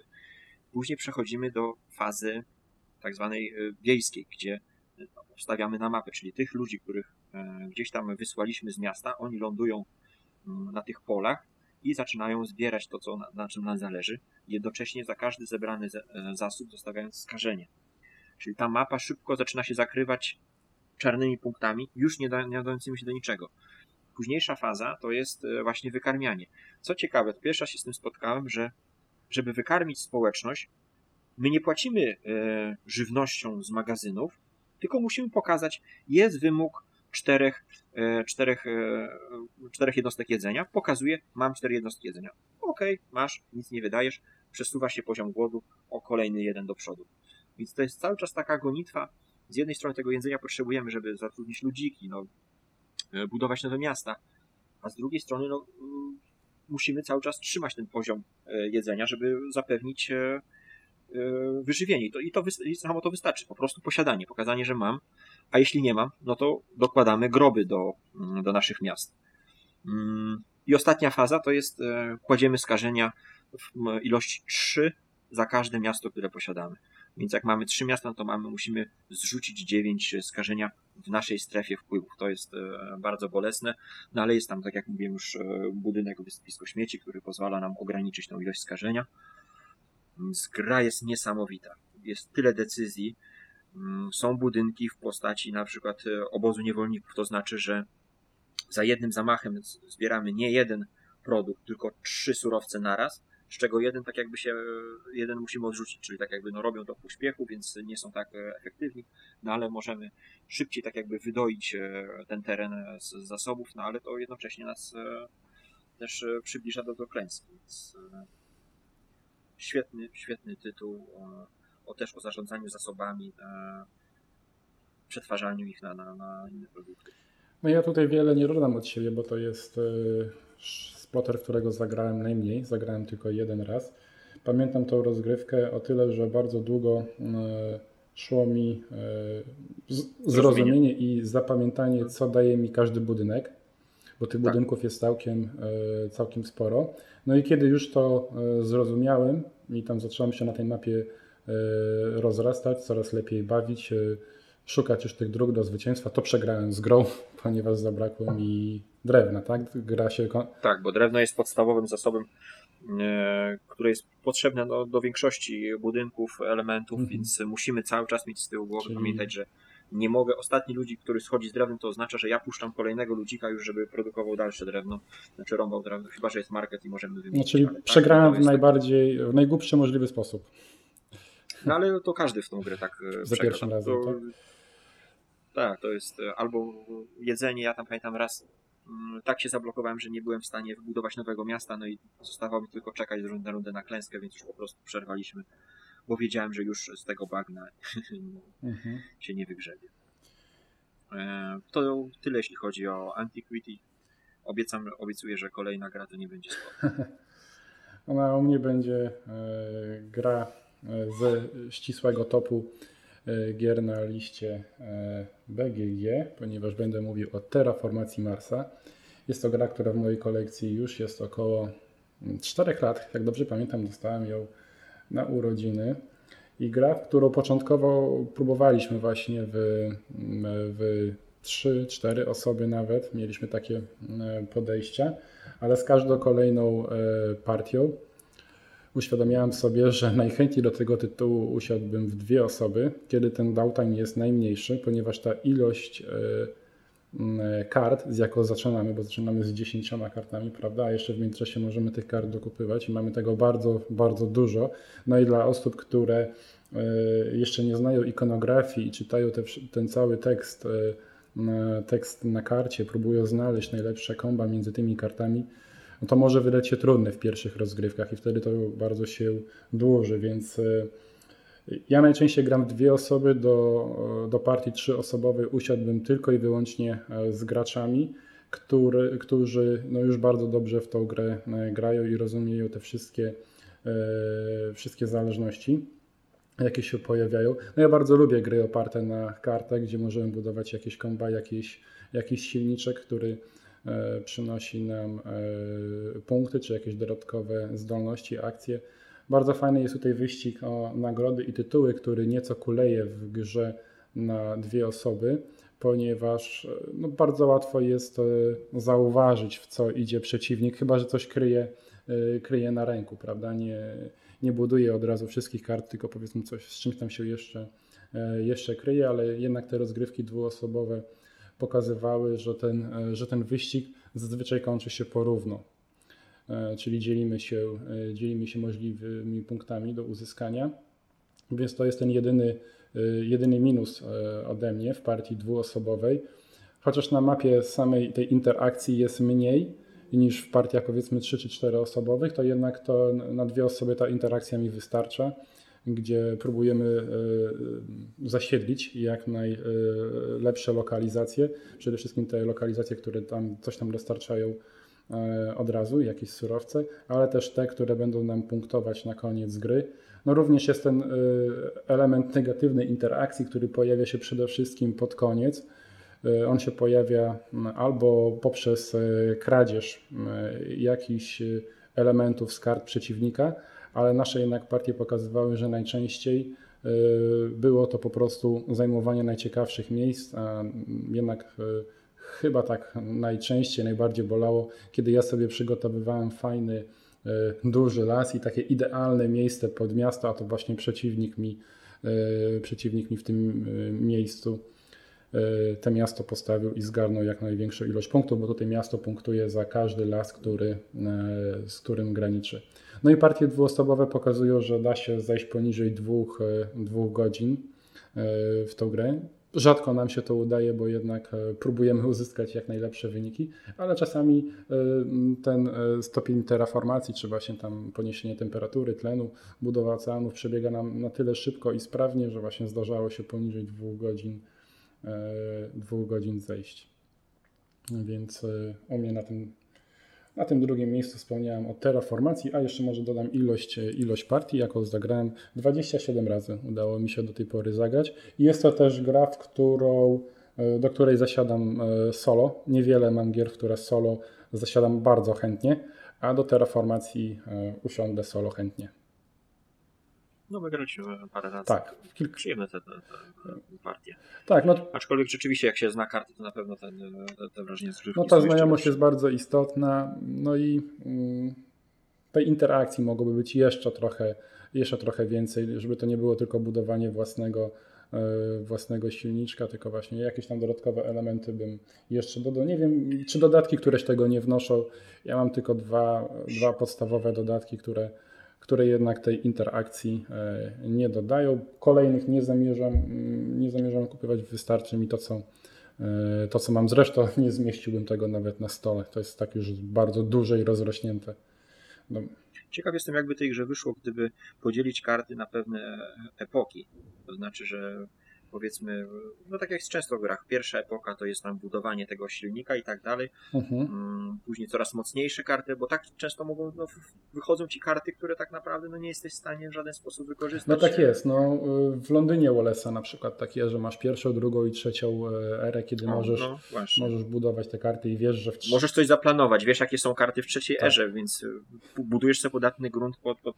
no tutaj jesteś tak rzucony bardzo, no... Mhm. No, no często jest tak, że po prostu pierwszych w pierwszich kolejkach pozbywam się kart, które wiem, że przyniosłyby mi jakieś wymierne korzyści za 10 czy 15 kolejek, prawda? No. Kiedy bym podniósł poziom tlenu do takiej takiej wartości, więc nie warto je kisić aż tak długo na ręce, bo w danym momencie mogą mi dostarczyć jakiś, e, jakiś pieniędzy, które powiedzmy są, są potrzebne. Na szczęście tych kart jest ogromna ilość, więc, więc tak czy siak coś tak, tam zawsze się trafi. To nie ma tak, że się nie trafi, zawsze się, zawsze się coś ciekawego trafi.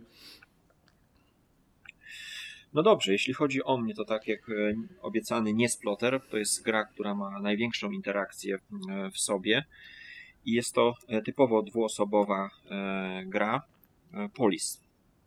Autor mhm. sam gdzieś tam w wywiadzie podśmiechiwał się, że no, przeprasza fanów gier wojennych, ale to nie jest gra wojenna, mimo że tak mogłaby się wydawać. No, sam tak wspominałem, że zostałem oszukany przez tak. grę, bo się spodziewałem gry wojennej, no gdzie będzie to główny element naszej dwie, partii. Dwie strony konfliktu, wojna e, no, domowa, można powiedzieć, domowa na skalę e, prawie że wojny światowej, bo każde polis to tak naprawdę było dzielnym miastem, bo jest to konflikt Ateny kontra Spartagina. Sparta. Sparta, tak. Czyli, czyli dwie te ligi Lakademonów i, i, i Aten. Mm, niesamowicie odzwierciedlony konflikt e, tamtych czasów w mechanice gry. Takie ładne porównanie, e, które mi przychodzi do głowy, to jest po prostu ta gra jest jak rozwałkowywanie ciasta na pizzę, kiedy wałkujemy, wałkujemy. Ta nasze, nasze wpływy się rozszerzają, rozszerzają, no ale nagle robią się coraz cieńsze, coraz cieńsze, a w pewnym momencie pojawiają się dziury. I te dziury niestety e, przeciwnik jeszcze nam e, rozrywa. W grze tak jak e, w, tam, w tamtym okresie, chodzi o to, żeby pozyskać jak najwięcej polis do swojej ligi. Czyli wysyłamy proksenosów, naszych przedstawicieli, takich dyplomatów, którzy no, potrafią wzniecić konflikt gdzieś tam wewnętrzny w jakimś e, polis i te, i te miasto po prostu podkupić dla nas. Mm, mamy naszych, e, nasze, naszych Spartan, ale mamy też i statki walczące na morzu. Ale żeby było najśmieszniejsze to, największą bronią są szlaki handlowe. Jest głód. To kolejna gra, w której walczymy przeciwko grze, bo, bo mamy też na koniec naszych, e, nasze e, polis wykarmić. Czyli musimy w ciągu tej rundy e, epoki, która, która mija, musimy zapewnić sobie odpowiednie zasoby. No i wozimy te statki mm, do, do, do szlaków zamorskich, handlujemy, wymieniamy na, na srebro, wymieniamy na, na jedzenie, czy na wino kombinujemy, żeby uzbierać i jednocześnie w tym wszystkim obronić się przed przeciwnikiem, który zabiera nam kolejne miasta, a e, do dodatku jeszcze wypadałoby e, angażować się w kulturę, czyli e, stawiać te wielkie projekty, które punktują nam na koniec, bo punktuje nam nie ilość naszych placówek, nie ilość naszych, naszych sił na, na mapie, tylko ilość punktów prestiżu, które odzwierciedla ilość ludności w naszych polis. To znaczy, że jeśli wy, wyssamy z tego miasta ludność na cele e, wojenne, no to wzmocnimy się na mapie, ale, ale takie polis e, będzie guzik warte, szczególnie, że żeby ono rosło, żeby dochodziły dodatkowe jednostki w tym mieście, no to musimy mieć nadmiar tego jedzenia, więc to już w ogóle jest e, trudne.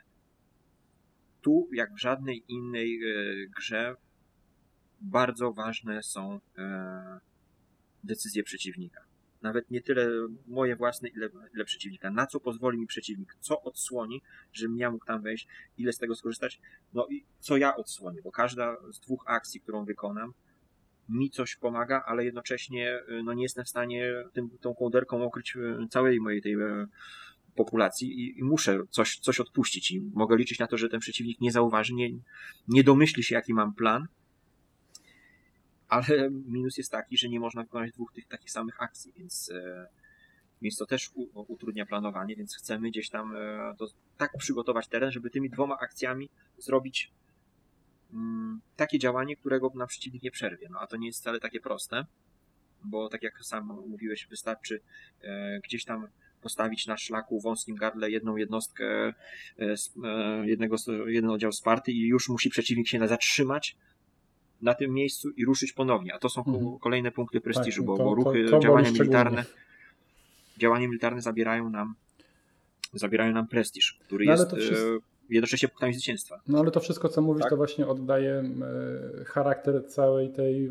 wojny, prawda, całego tego konfliktu, czyli że te polis przechodziły z rąk do rąk. To nie było tak, że ja się utożsamiam ze zdobytym terenem i, i pilnuję go, tylko wyciągnę z niego wszystko, co, co najlepsze, czyli jakieś surowce w danej rundzie, no, a w kolejnej już może trafić w Twoje ręce i być już Twoimi y, sprzymierzeńcami. Albo, albo opiekować się tym polis, żeby płaciło tak zwane podatki, e, zapewniało Ci te, te punkty prestiżu, no bo tam musisz mieć polis, żeby stawiać w nich te swoje wielkie projekty, które punktują na koniec, zresztą między rundami też, a jeśli stracisz takie polis, no to stracisz też e, ten projekt, więc e, mhm. Bardzo konfliktowa gra, ale niekoniecznie e, przez działanie militarne, bo może, można przejść, przegrać całą grę i nie, nie wywołać żadnego konfliktu, nie, nie wywołać oblężenia żadnego. Można się skupić tylko na podkupywaniu tych, tych miast, blokowaniu się po prostu, straszeniem. Nie no, gra jest, gra jest wyjątkowa. To jest gra E, która na pewno w podsumowaniu 2021 roku u mnie będzie e, wysoko, chociaż nie okłamała na początku, tak jak powiedziałem, bo spodziewałem się gry e, wojennej i podchodziłem do niej z dużym dystansem, bo nie jestem jakimś zwolennikiem gier wojennych, ale kiedy zobaczyłem, że jednak to jest kolejna gra o optymalizacji i trochę jak w Magnat, prawda? To jak tam masz zarządzanie spółką, tutaj masz zarządzaniem swoim polis właśnie większość gier, gdzie masz te, te regiony, te wojska i, i konflikty i area control, to pierwsze co przychodzi ci do głowy to zająć jak największą ilość obszarów. A tak. to właśnie tutaj jest zupełnie na odwrót. Możesz mieć trzy czy cztery obszary, które bardzo dobrze y, prosperują, które się rozwijają, które mają dużą ilość mieszkańców, a duża ilość mieszkańców na koniec gry to duża ilość prestiżu, który, który punktuje, który jest głównym wyznacznikiem zwycięstwa. Możesz skupić się na budowie, e, budowie tych, e, tam, to monumenty, jak to się tutaj nazywa? Znaczy to są jakieś takie wielkie projekty. Bo jakieś projektów, tak? Które też ci tak, przynoszą bo to jest wsparcie punkty. jakichś filozofów, ale też są jakieś takie tam kolos z rodu z tego typu rzeczy. Więc, Więc ciężko to określić. Ta, ta gra mnie okłamuje, ale w bardzo miły sposób. Bardzo jestem zadowolony. Zaskakuje miło. Tak, jestem bardzo miło To jest jedyna gra, którą ja kojarzę, którą można przegrać przez swój apetyt. No zazwyczaj jak chcesz wygrać, chcesz zrobić jak najwięcej. No a tu musisz tak mądrze zarządzać tym, co masz. Z epoki na epokę tracisz to. Zamiast rosnąć w siłę, to ty tracisz, bo ten konflikt taki był. On po prostu wykrwawiał obie strony. Jeszcze po, po niedawnych przecież walkach tam z. E, Boże, z. E, Persją? Persją, tak. E, oni się jeszcze do końca nie podnieśli, a już zaczęli się rzucać sobie do gardeł, więc niesamowicie grająca fabuła, mechanika. No, nasze mm. dwie rozgrywki Także pokazały, że chyba dla Fran Diaz za, za stworzenie. Słucham? Nasze dwie rozgrywki pokazywa, pokazały, że to chyba w obu nie wygrywało największe polis, tylko te mniejsze e, z większą liczbą punkt. Tak, bo je, bo je łatwiej jest rozwinąć. No, mhm. Łatwiej też je przejąć, bo łatwiej profesorowi przekupić małe miasto niż duże. No ale jednocześnie jak masz ich kilka, no to ci, ci one, one punktują. Także no, jeśli ktoś lubi konfliktowe gry, mm, ale z bardzo dobrym tematem i mechaniką, to, to polecam e, spróbować, szczególnie, że to nowe wydanie od Devil Games jest e, bardzo praktyczne, już pomijając, że jest śliczne, ale jest bardzo praktyczne, bo, bo na planszetkach są mm, wytłoczenia pomagające utrzymać porządek e, tych naszych kostek. Dodatkowo ta nowa wersja jest skrócona w stosunku do poprzedniej i moim zdaniem wyszło to na, na lepsze, bo E, normalnie gra trwała cztery epoki, z czego ta ostatnia, czwarta to były e, to było już takie e, kampowanie się w swoich polis, pilnowanie się nawzajem, żeby nikt tylko nie, nie, nie zabrał. Więc ten największy ciężar rozrywki był na, na przedostatniej epoce, a teraz jest to ostatnia epoka. Dodatkowo wycięli jeden zasób, bo był jeszcze oprócz wina była oliwa. Tutaj tego nie ma. No i, i tak jest nad czym myśleć, mhm. więc jeśli zabrali z głowy oliwę, to, to, no to dla mnie jest ok. Rozgrywka trwa no, dwie i pół godziny, myślę, że tak trzeba liczyć e, tyle czasu, ale bardzo intensywna, no, od początku do końca czuć emocje. Świetna, świetna gra. Mam nadzieję, że, że uda się więcej zagrać. No ja też mam taką ja nadzieję. mam dopiero 9 partii w sumie na, na, w tym. Na, na no ja bym chciał Atenami spróbować, bo do tej pory próbowałem tylko Spartą. E, tak, no bo to też nie wspomniałem, to jest asymetryczna gra, bo, bo Sparta jest nastawiona rzeczywiście na, na konflikt, na, na, na, na armię, a Sparta e, działa bardziej gospodarczo. Mhm. No dobrze, no to u mnie ostatni tytuł. Jest to tytuł, który jest niemal od początku y, w mojej, y, w mojej kolekcji, w którego mam 90, mm, ponad 90 partii i są to Osadnicy Narodziny Imperium. czyli gra Ignacego Trzewiczka z wydawnictwa Portal. Tak jak powiedziałem, od samego początku, początek był taki jak przy terraformacji Marsa, czyli pierwsze próby to były partie mm, trzy, nawet były próby czteroosobowe. No i każda, każde kolejne mm, rozgrywki pokazywały, że jest to jednak dla mnie tytuł dwuosobowy, który właśnie w, w gronie dwóch osób przebiega bardzo płynnie, e, szybko. Nie ma tych e, przestojów, przestojów downtime'u. Przy 3-4 graczach to się naprawdę już, e, już dłuży, bo tego kombinowania, podobnie jak Terraformacji, jest dość dużo, no bo gra oparta jest na na kartach, często na kartach, które ci niekoniecznie przynoszą jakieś wymierne korzyści w danym e, momencie, no ale musisz szukać jakichś rozwiązań, które ci przyniosą e, punkty na koniec gry albo pomogą ci zdobywać czy to jakieś surowce, jakieś akcje. Więc no, zostajesz rzucony jak w terraformacji właśnie do taki, w taką sytuację, że no, musisz wymyślić swoją strategię w oparciu o to, co masz na ręce. No z tym można sobie walczyć w taki sposób, jak, e, jak pojawiały się zalecenia na pudełku, czyli budowanie, budowanie tej talii, czyli odrzucenie niektórych kart i dodawanie kart z dodatków. Ja tego nie robię.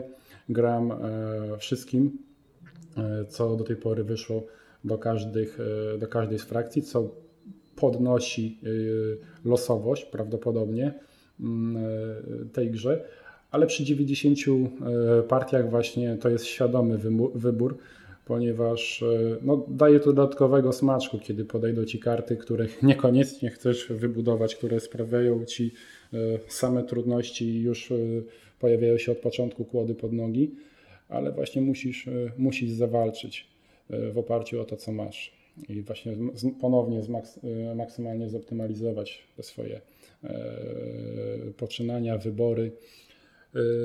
Jest to też, też gra, która ten stopień interakcji z tych wszystkich dzisiaj wymienionych gier jest e, najmniejszy.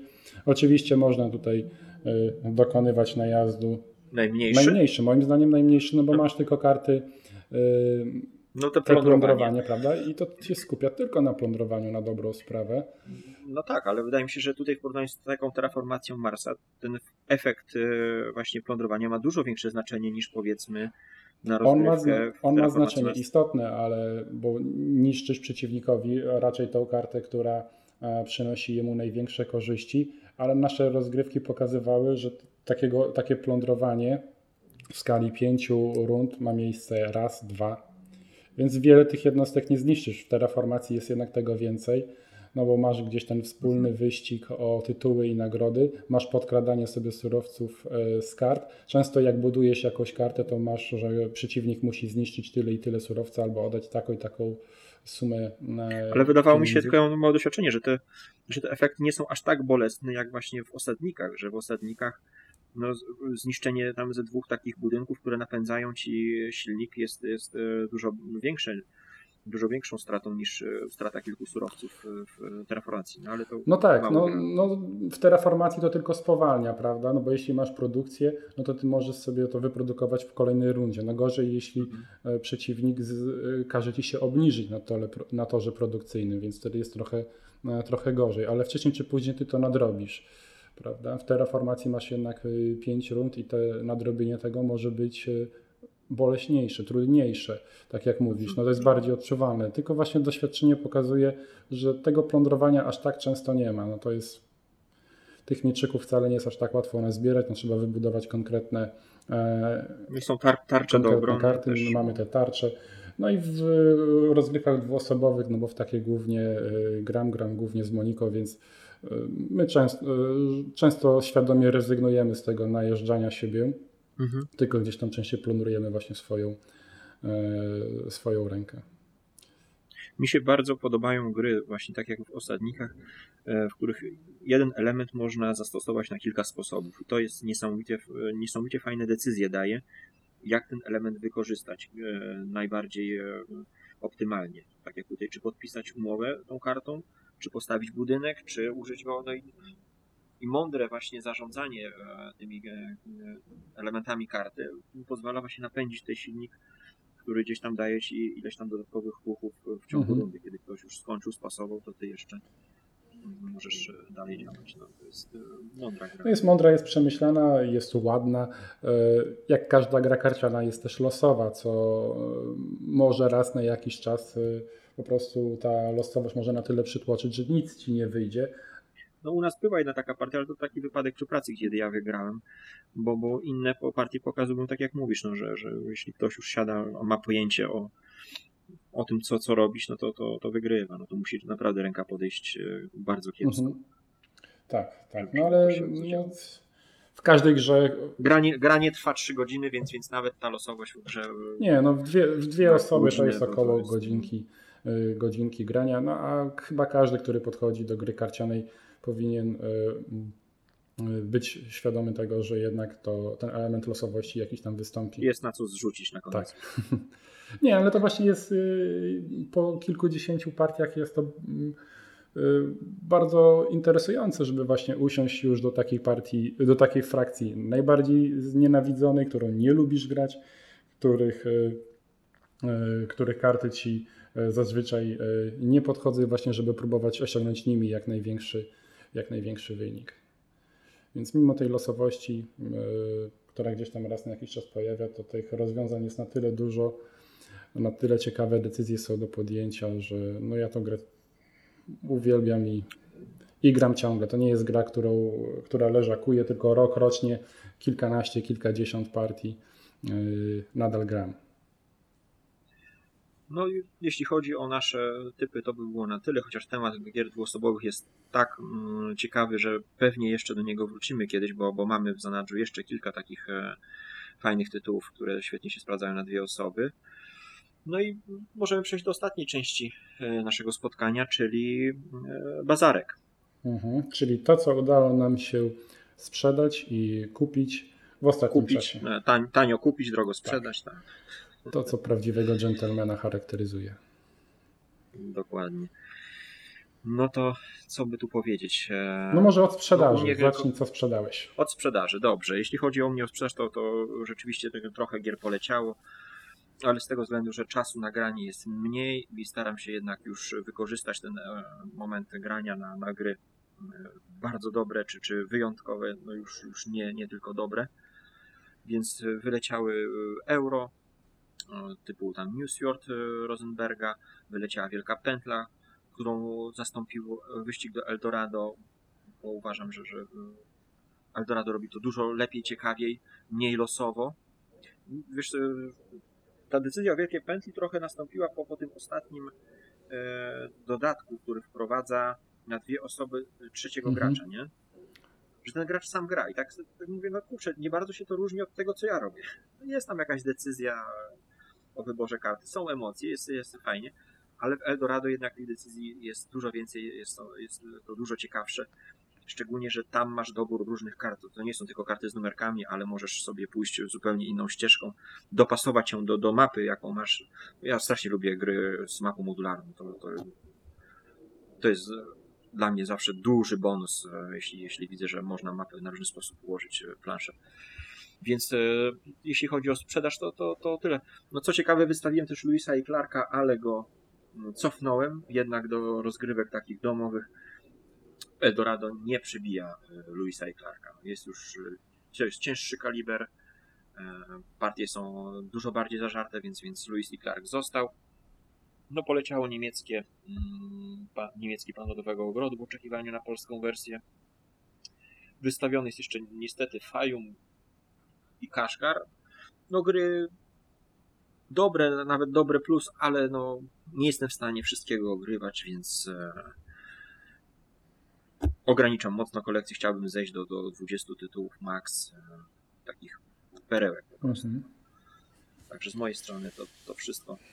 E, u mnie poleciały um, zarówno tytuły, które już na mojej półce były od kilku lat, jak również um, poleciała jedna świeżynka, która nie zdołała się ostać choćby kilka miesięcy na tej półce. Najdłuższa stażem w mojej kolekcji była gra Zamek Smoków, która poleciała. No jako fani, ja z Moniką jako fani gier logicznych, abstrakcyjnych swego czasu kupiliśmy Zamek Smoków, który miał nam zastąpić Azul 1. My nie mieliśmy nigdy Azura 1 w kolekcji, ale, ale często w niego e, grywaliśmy. Chcieliśmy mm, również kupić wtedy, wówczas coś do swojej kolekcji. Padło na Zamek Smoków, żeby nie powielać już gry, którą, e, która w rodzinie mm, e, jest. No i początkowo doznania były bardzo, bardzo ciekawe, bardzo na plus, jednak z czasem gra zaczęła troszkę nużyć, robić się powtarzalna. No i mm, nie wytrzymała mm, próby czasu.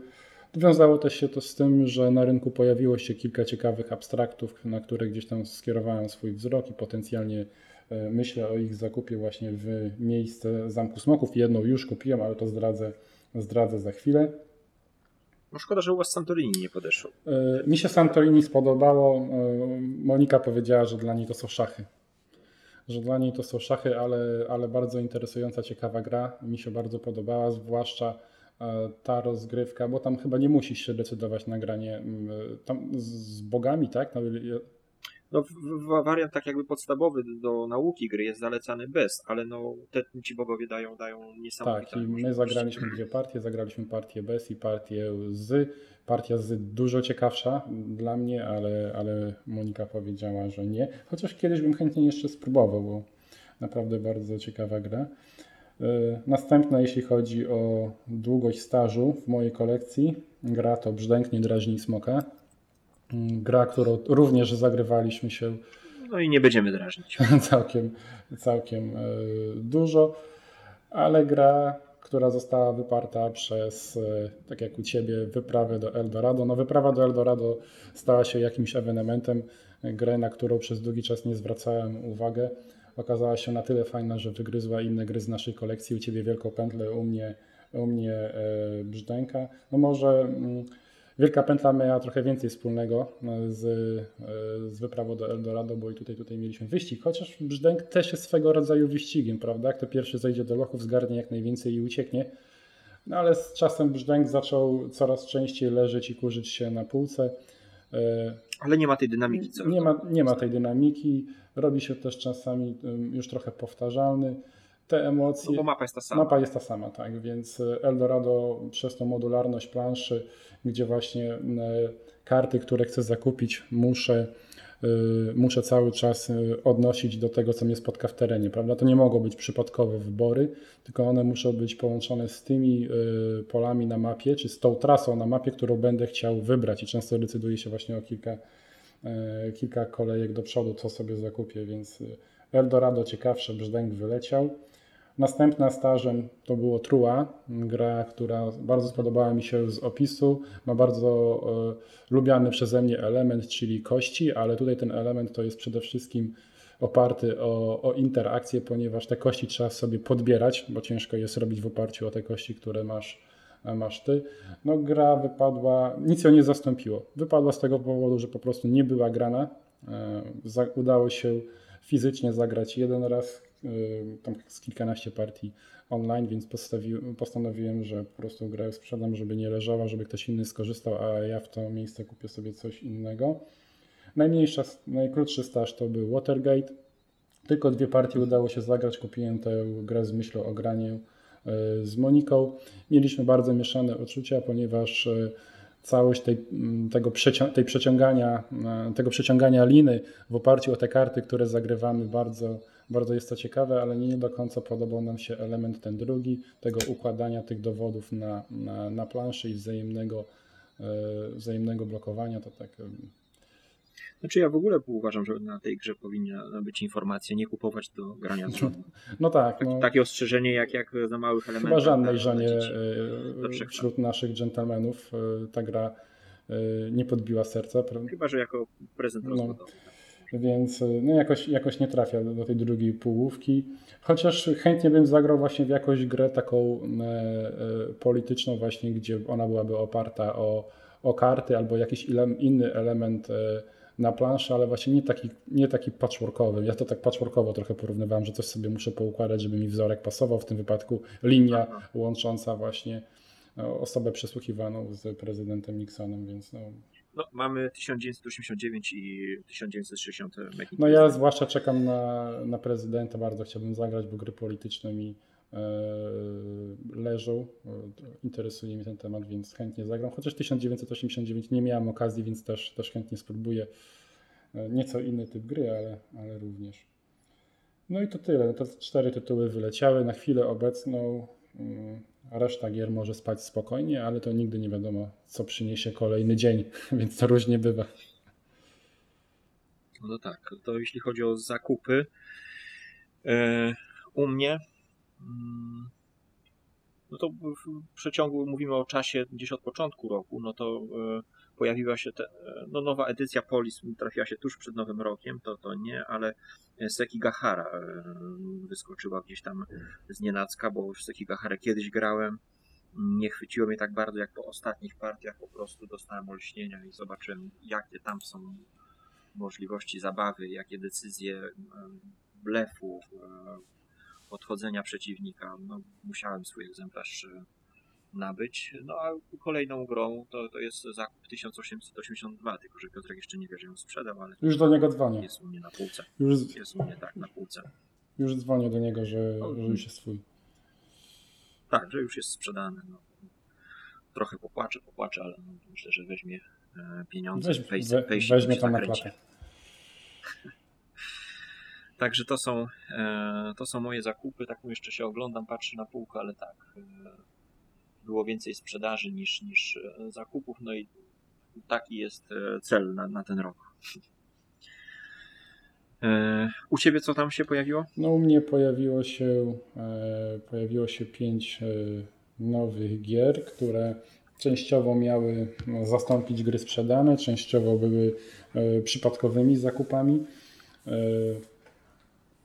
Chronologicznie pierwszy zakupiony był Whistle Mountain, gra, y, która spodobała mi się głównie z tego powodu, że ona ma część rozwiązań, tak na pierwszy rzut oka, tak mi się to zaczęło kojarzyć, y, z Little Town, czyli wysyłam swoje jednostki, które zbierają surowce i zbieram wszystko, co z nimi graniczy. Tylko, że tutaj to jest taka bardziej rozbudowana wersja Little Town, gdzie dodatkowo kupuję jakieś maszyny, buduję je, usprawniam swoją e, firmę, swoją, właśnie te swoje wybudowane e, maszyny, przetwarzam te surowce i z tego więcej. Jest to ciekawsze.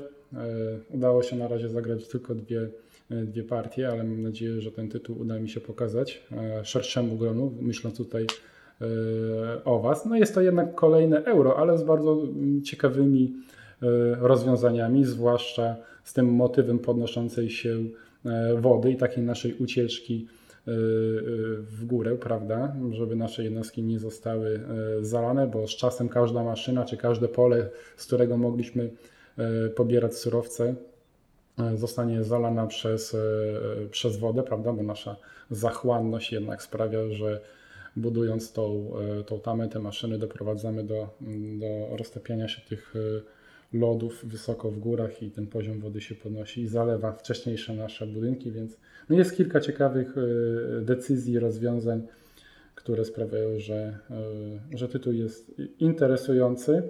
Nie wiem na ile regrywalny i ciekawy, jak długo ostanie się w kolekcji, ciężko mi powiedzieć po tych e, partiach, które pierwsze to były takie raczej partie oparte na wzajemnej nauce i podpowiadaniu sobie, ale po rozegraniu mm, mam nadzieję, tak już 5-10 partii będę mógł już świadomie się wypowiedzieć. Czy, no może dzisiaj będziecie mieli okazję zagrać. No, zobaczymy, co tam w planach będzie. Proponowałem też ten tytuł, pojawił się właśnie w możliwościach na dzisiejszy wieczór. Następnie pojawiły się y, dwie gry, które przyjechały w jednym pudełku. Jedna nieco większa, czyli Kaliko i to jest właśnie ten tytuł, który zastąpił Zamek Smoków, prawda? Czyli musiałem zawagodzić sytuację między mną a Moniką, bo sprzedając grę mhm. abstrakcyjną zawsze muszę konsultować to z moją żoną, ponieważ no, żadna gra logiczna nie może e, z kolekcji wylecieć. E, no bo małżeństwo bez... to jest takie abstrakcyjno-logiczne. bez jej wiedzy, więc od razu, żeby złagodzić, złagodzić tą sytuację, kupiłem nową, ładniejszą, bardziej kolorową grę abstrakcyjną, czyli Kaliko. E, no i to jest bez wątpienia gra miesiąca stycznia, ponieważ udało się zagrać kilkanaście razy, kilka razy pod rząd, gdzie w tej chwili wyrasta to właśnie na jedną z ulubionych naszych gier logicznych. Mm, no i w tym samym pudełku przyjechała gra solo, czyli Urbanista, którą grywam tylko solo, chociaż ona ma tam możliwość grania na większego gracza, ale to jest typowa gra solo. Nie wyobrażam sobie, jak w to można grać na dwie osoby, kiedy tak naprawdę te decyzje e, powinna podejmować jedna osoba. No, to, no tak. Więc, no i rozgrywka jest dość interesująca. Myślałem, że będzie trochę ciekawiej, trochę, mm, trochę bardziej interesująco, co na tyle, że będę chciał częściej sobie solo to rozłożyć. Jakiegoś wielkiego szału nie ma, jest to przyjemna, e, również logiczna E, układanka, gdzie muszę sobie kalkulować właśnie e, każde położenie karty tak, żeby mi to zmaksymalizowało mój końcowy wynik. No ale jest na razie na tyle przyjemne, że jeszcze sobie to w kolekcji zostawiam. E, potem w kolekcji pojawiło się 7 cudów świata pojedynek. Ta gra pojawiła się w momencie, kiedy udało nam się po ponad roku przerwy zagrać w podstawową wersję 7 cudów świata. No i ponownie tutaj zasugerowałem się opinią Moniki która powiedziała, że pamięta rozgrywkę dwuosobową, że była całkiem, e, całkiem fajna, więc nie, nie trzeba mi powtarzać dwa razy. Następnego dnia już zamówiłem. E, wczoraj udało nam się e, zagrać. Początki były dość, dość mozolne. Myślałem, że już Monika się zniechęci do tego, do tego tytułu, ale tak na tyle się rozkręciła, że zmiażdżyła mnie wczoraj militarnie. Graliśmy z dodatkiem Panteon, który od razu zakupiłem, który sprawia, że mam tą czwartą możliwość, czyli E, znika ten zarzut główny do wersji dwuosobowej, czyli mogę się zdecydować nie na branie karty z tej piramidki ułożonych kart, tylko właśnie na, na, modlitwę do któregoś, do któregoś Boga. I... No bo tak, no bo to wszyscy mówili, że, że grasz tak naprawdę bardziej przeciwko komuś niż sam mhm. dla siebie, czyli, czyli decydujesz się rezygnować z punktów dla siebie, żeby tylko przeciwnik nie dostał tamtych punktów. Tak, no i tutaj to właśnie ten dodatek to... to... No to fajnie, że, że słuchają opinii graczy. Mhm. Podejrzewam, że na bazie feedbacku po prostu powstało. Pewnie tak, tak podejrzewam. No i ostatnią grą jest już y, wspomniana w, w dziale było grane, czyli gra Village Green którą odkupiłem od, e, od Pawła. Jak e, zagrałem jeden raz u niego, od razu pożyczy, pożyczyłem tego samego wieczora grę, żeby zagrać w domu, bo czułem, że to jest strzał w dziesiątkę właśnie do, do wspólnego grania z Moniką. No i okazało się, że faktycznie miałem rację, jest to idealny tytuł na nasze wieczory. A wszystko zostało w tak, wszystko rodzinie. w Egzemplarz krąży. Tak. rodzinie jakoś się bardzo nie rozjechało, więc zawsze jest okazja jeszcze do E, do zagrania, do pożyczenia. No a gra jest idealna, jeśli my często decydujemy się na granie gdzieś dopiero jak dzieci zasną koło godziny 10, to właśnie wybieramy raczej takie tytuły krótsze. Village Green dostarcza nam wszystkiego, co, e, co chcemy właśnie o tej godzinie od gry, od gry planszowej. To są te, te ostatnie moje zakupy. No to kończymy, żeby nie, nie dobić do dwóch godzin, bo jak ktoś zobaczy taki czas, to to w ogóle nawet nie włączy. Dziękuję serdecznie za, za rozmowę i do, do następnego razu. Do następnego, mam nadzieję, że jak najszybciej.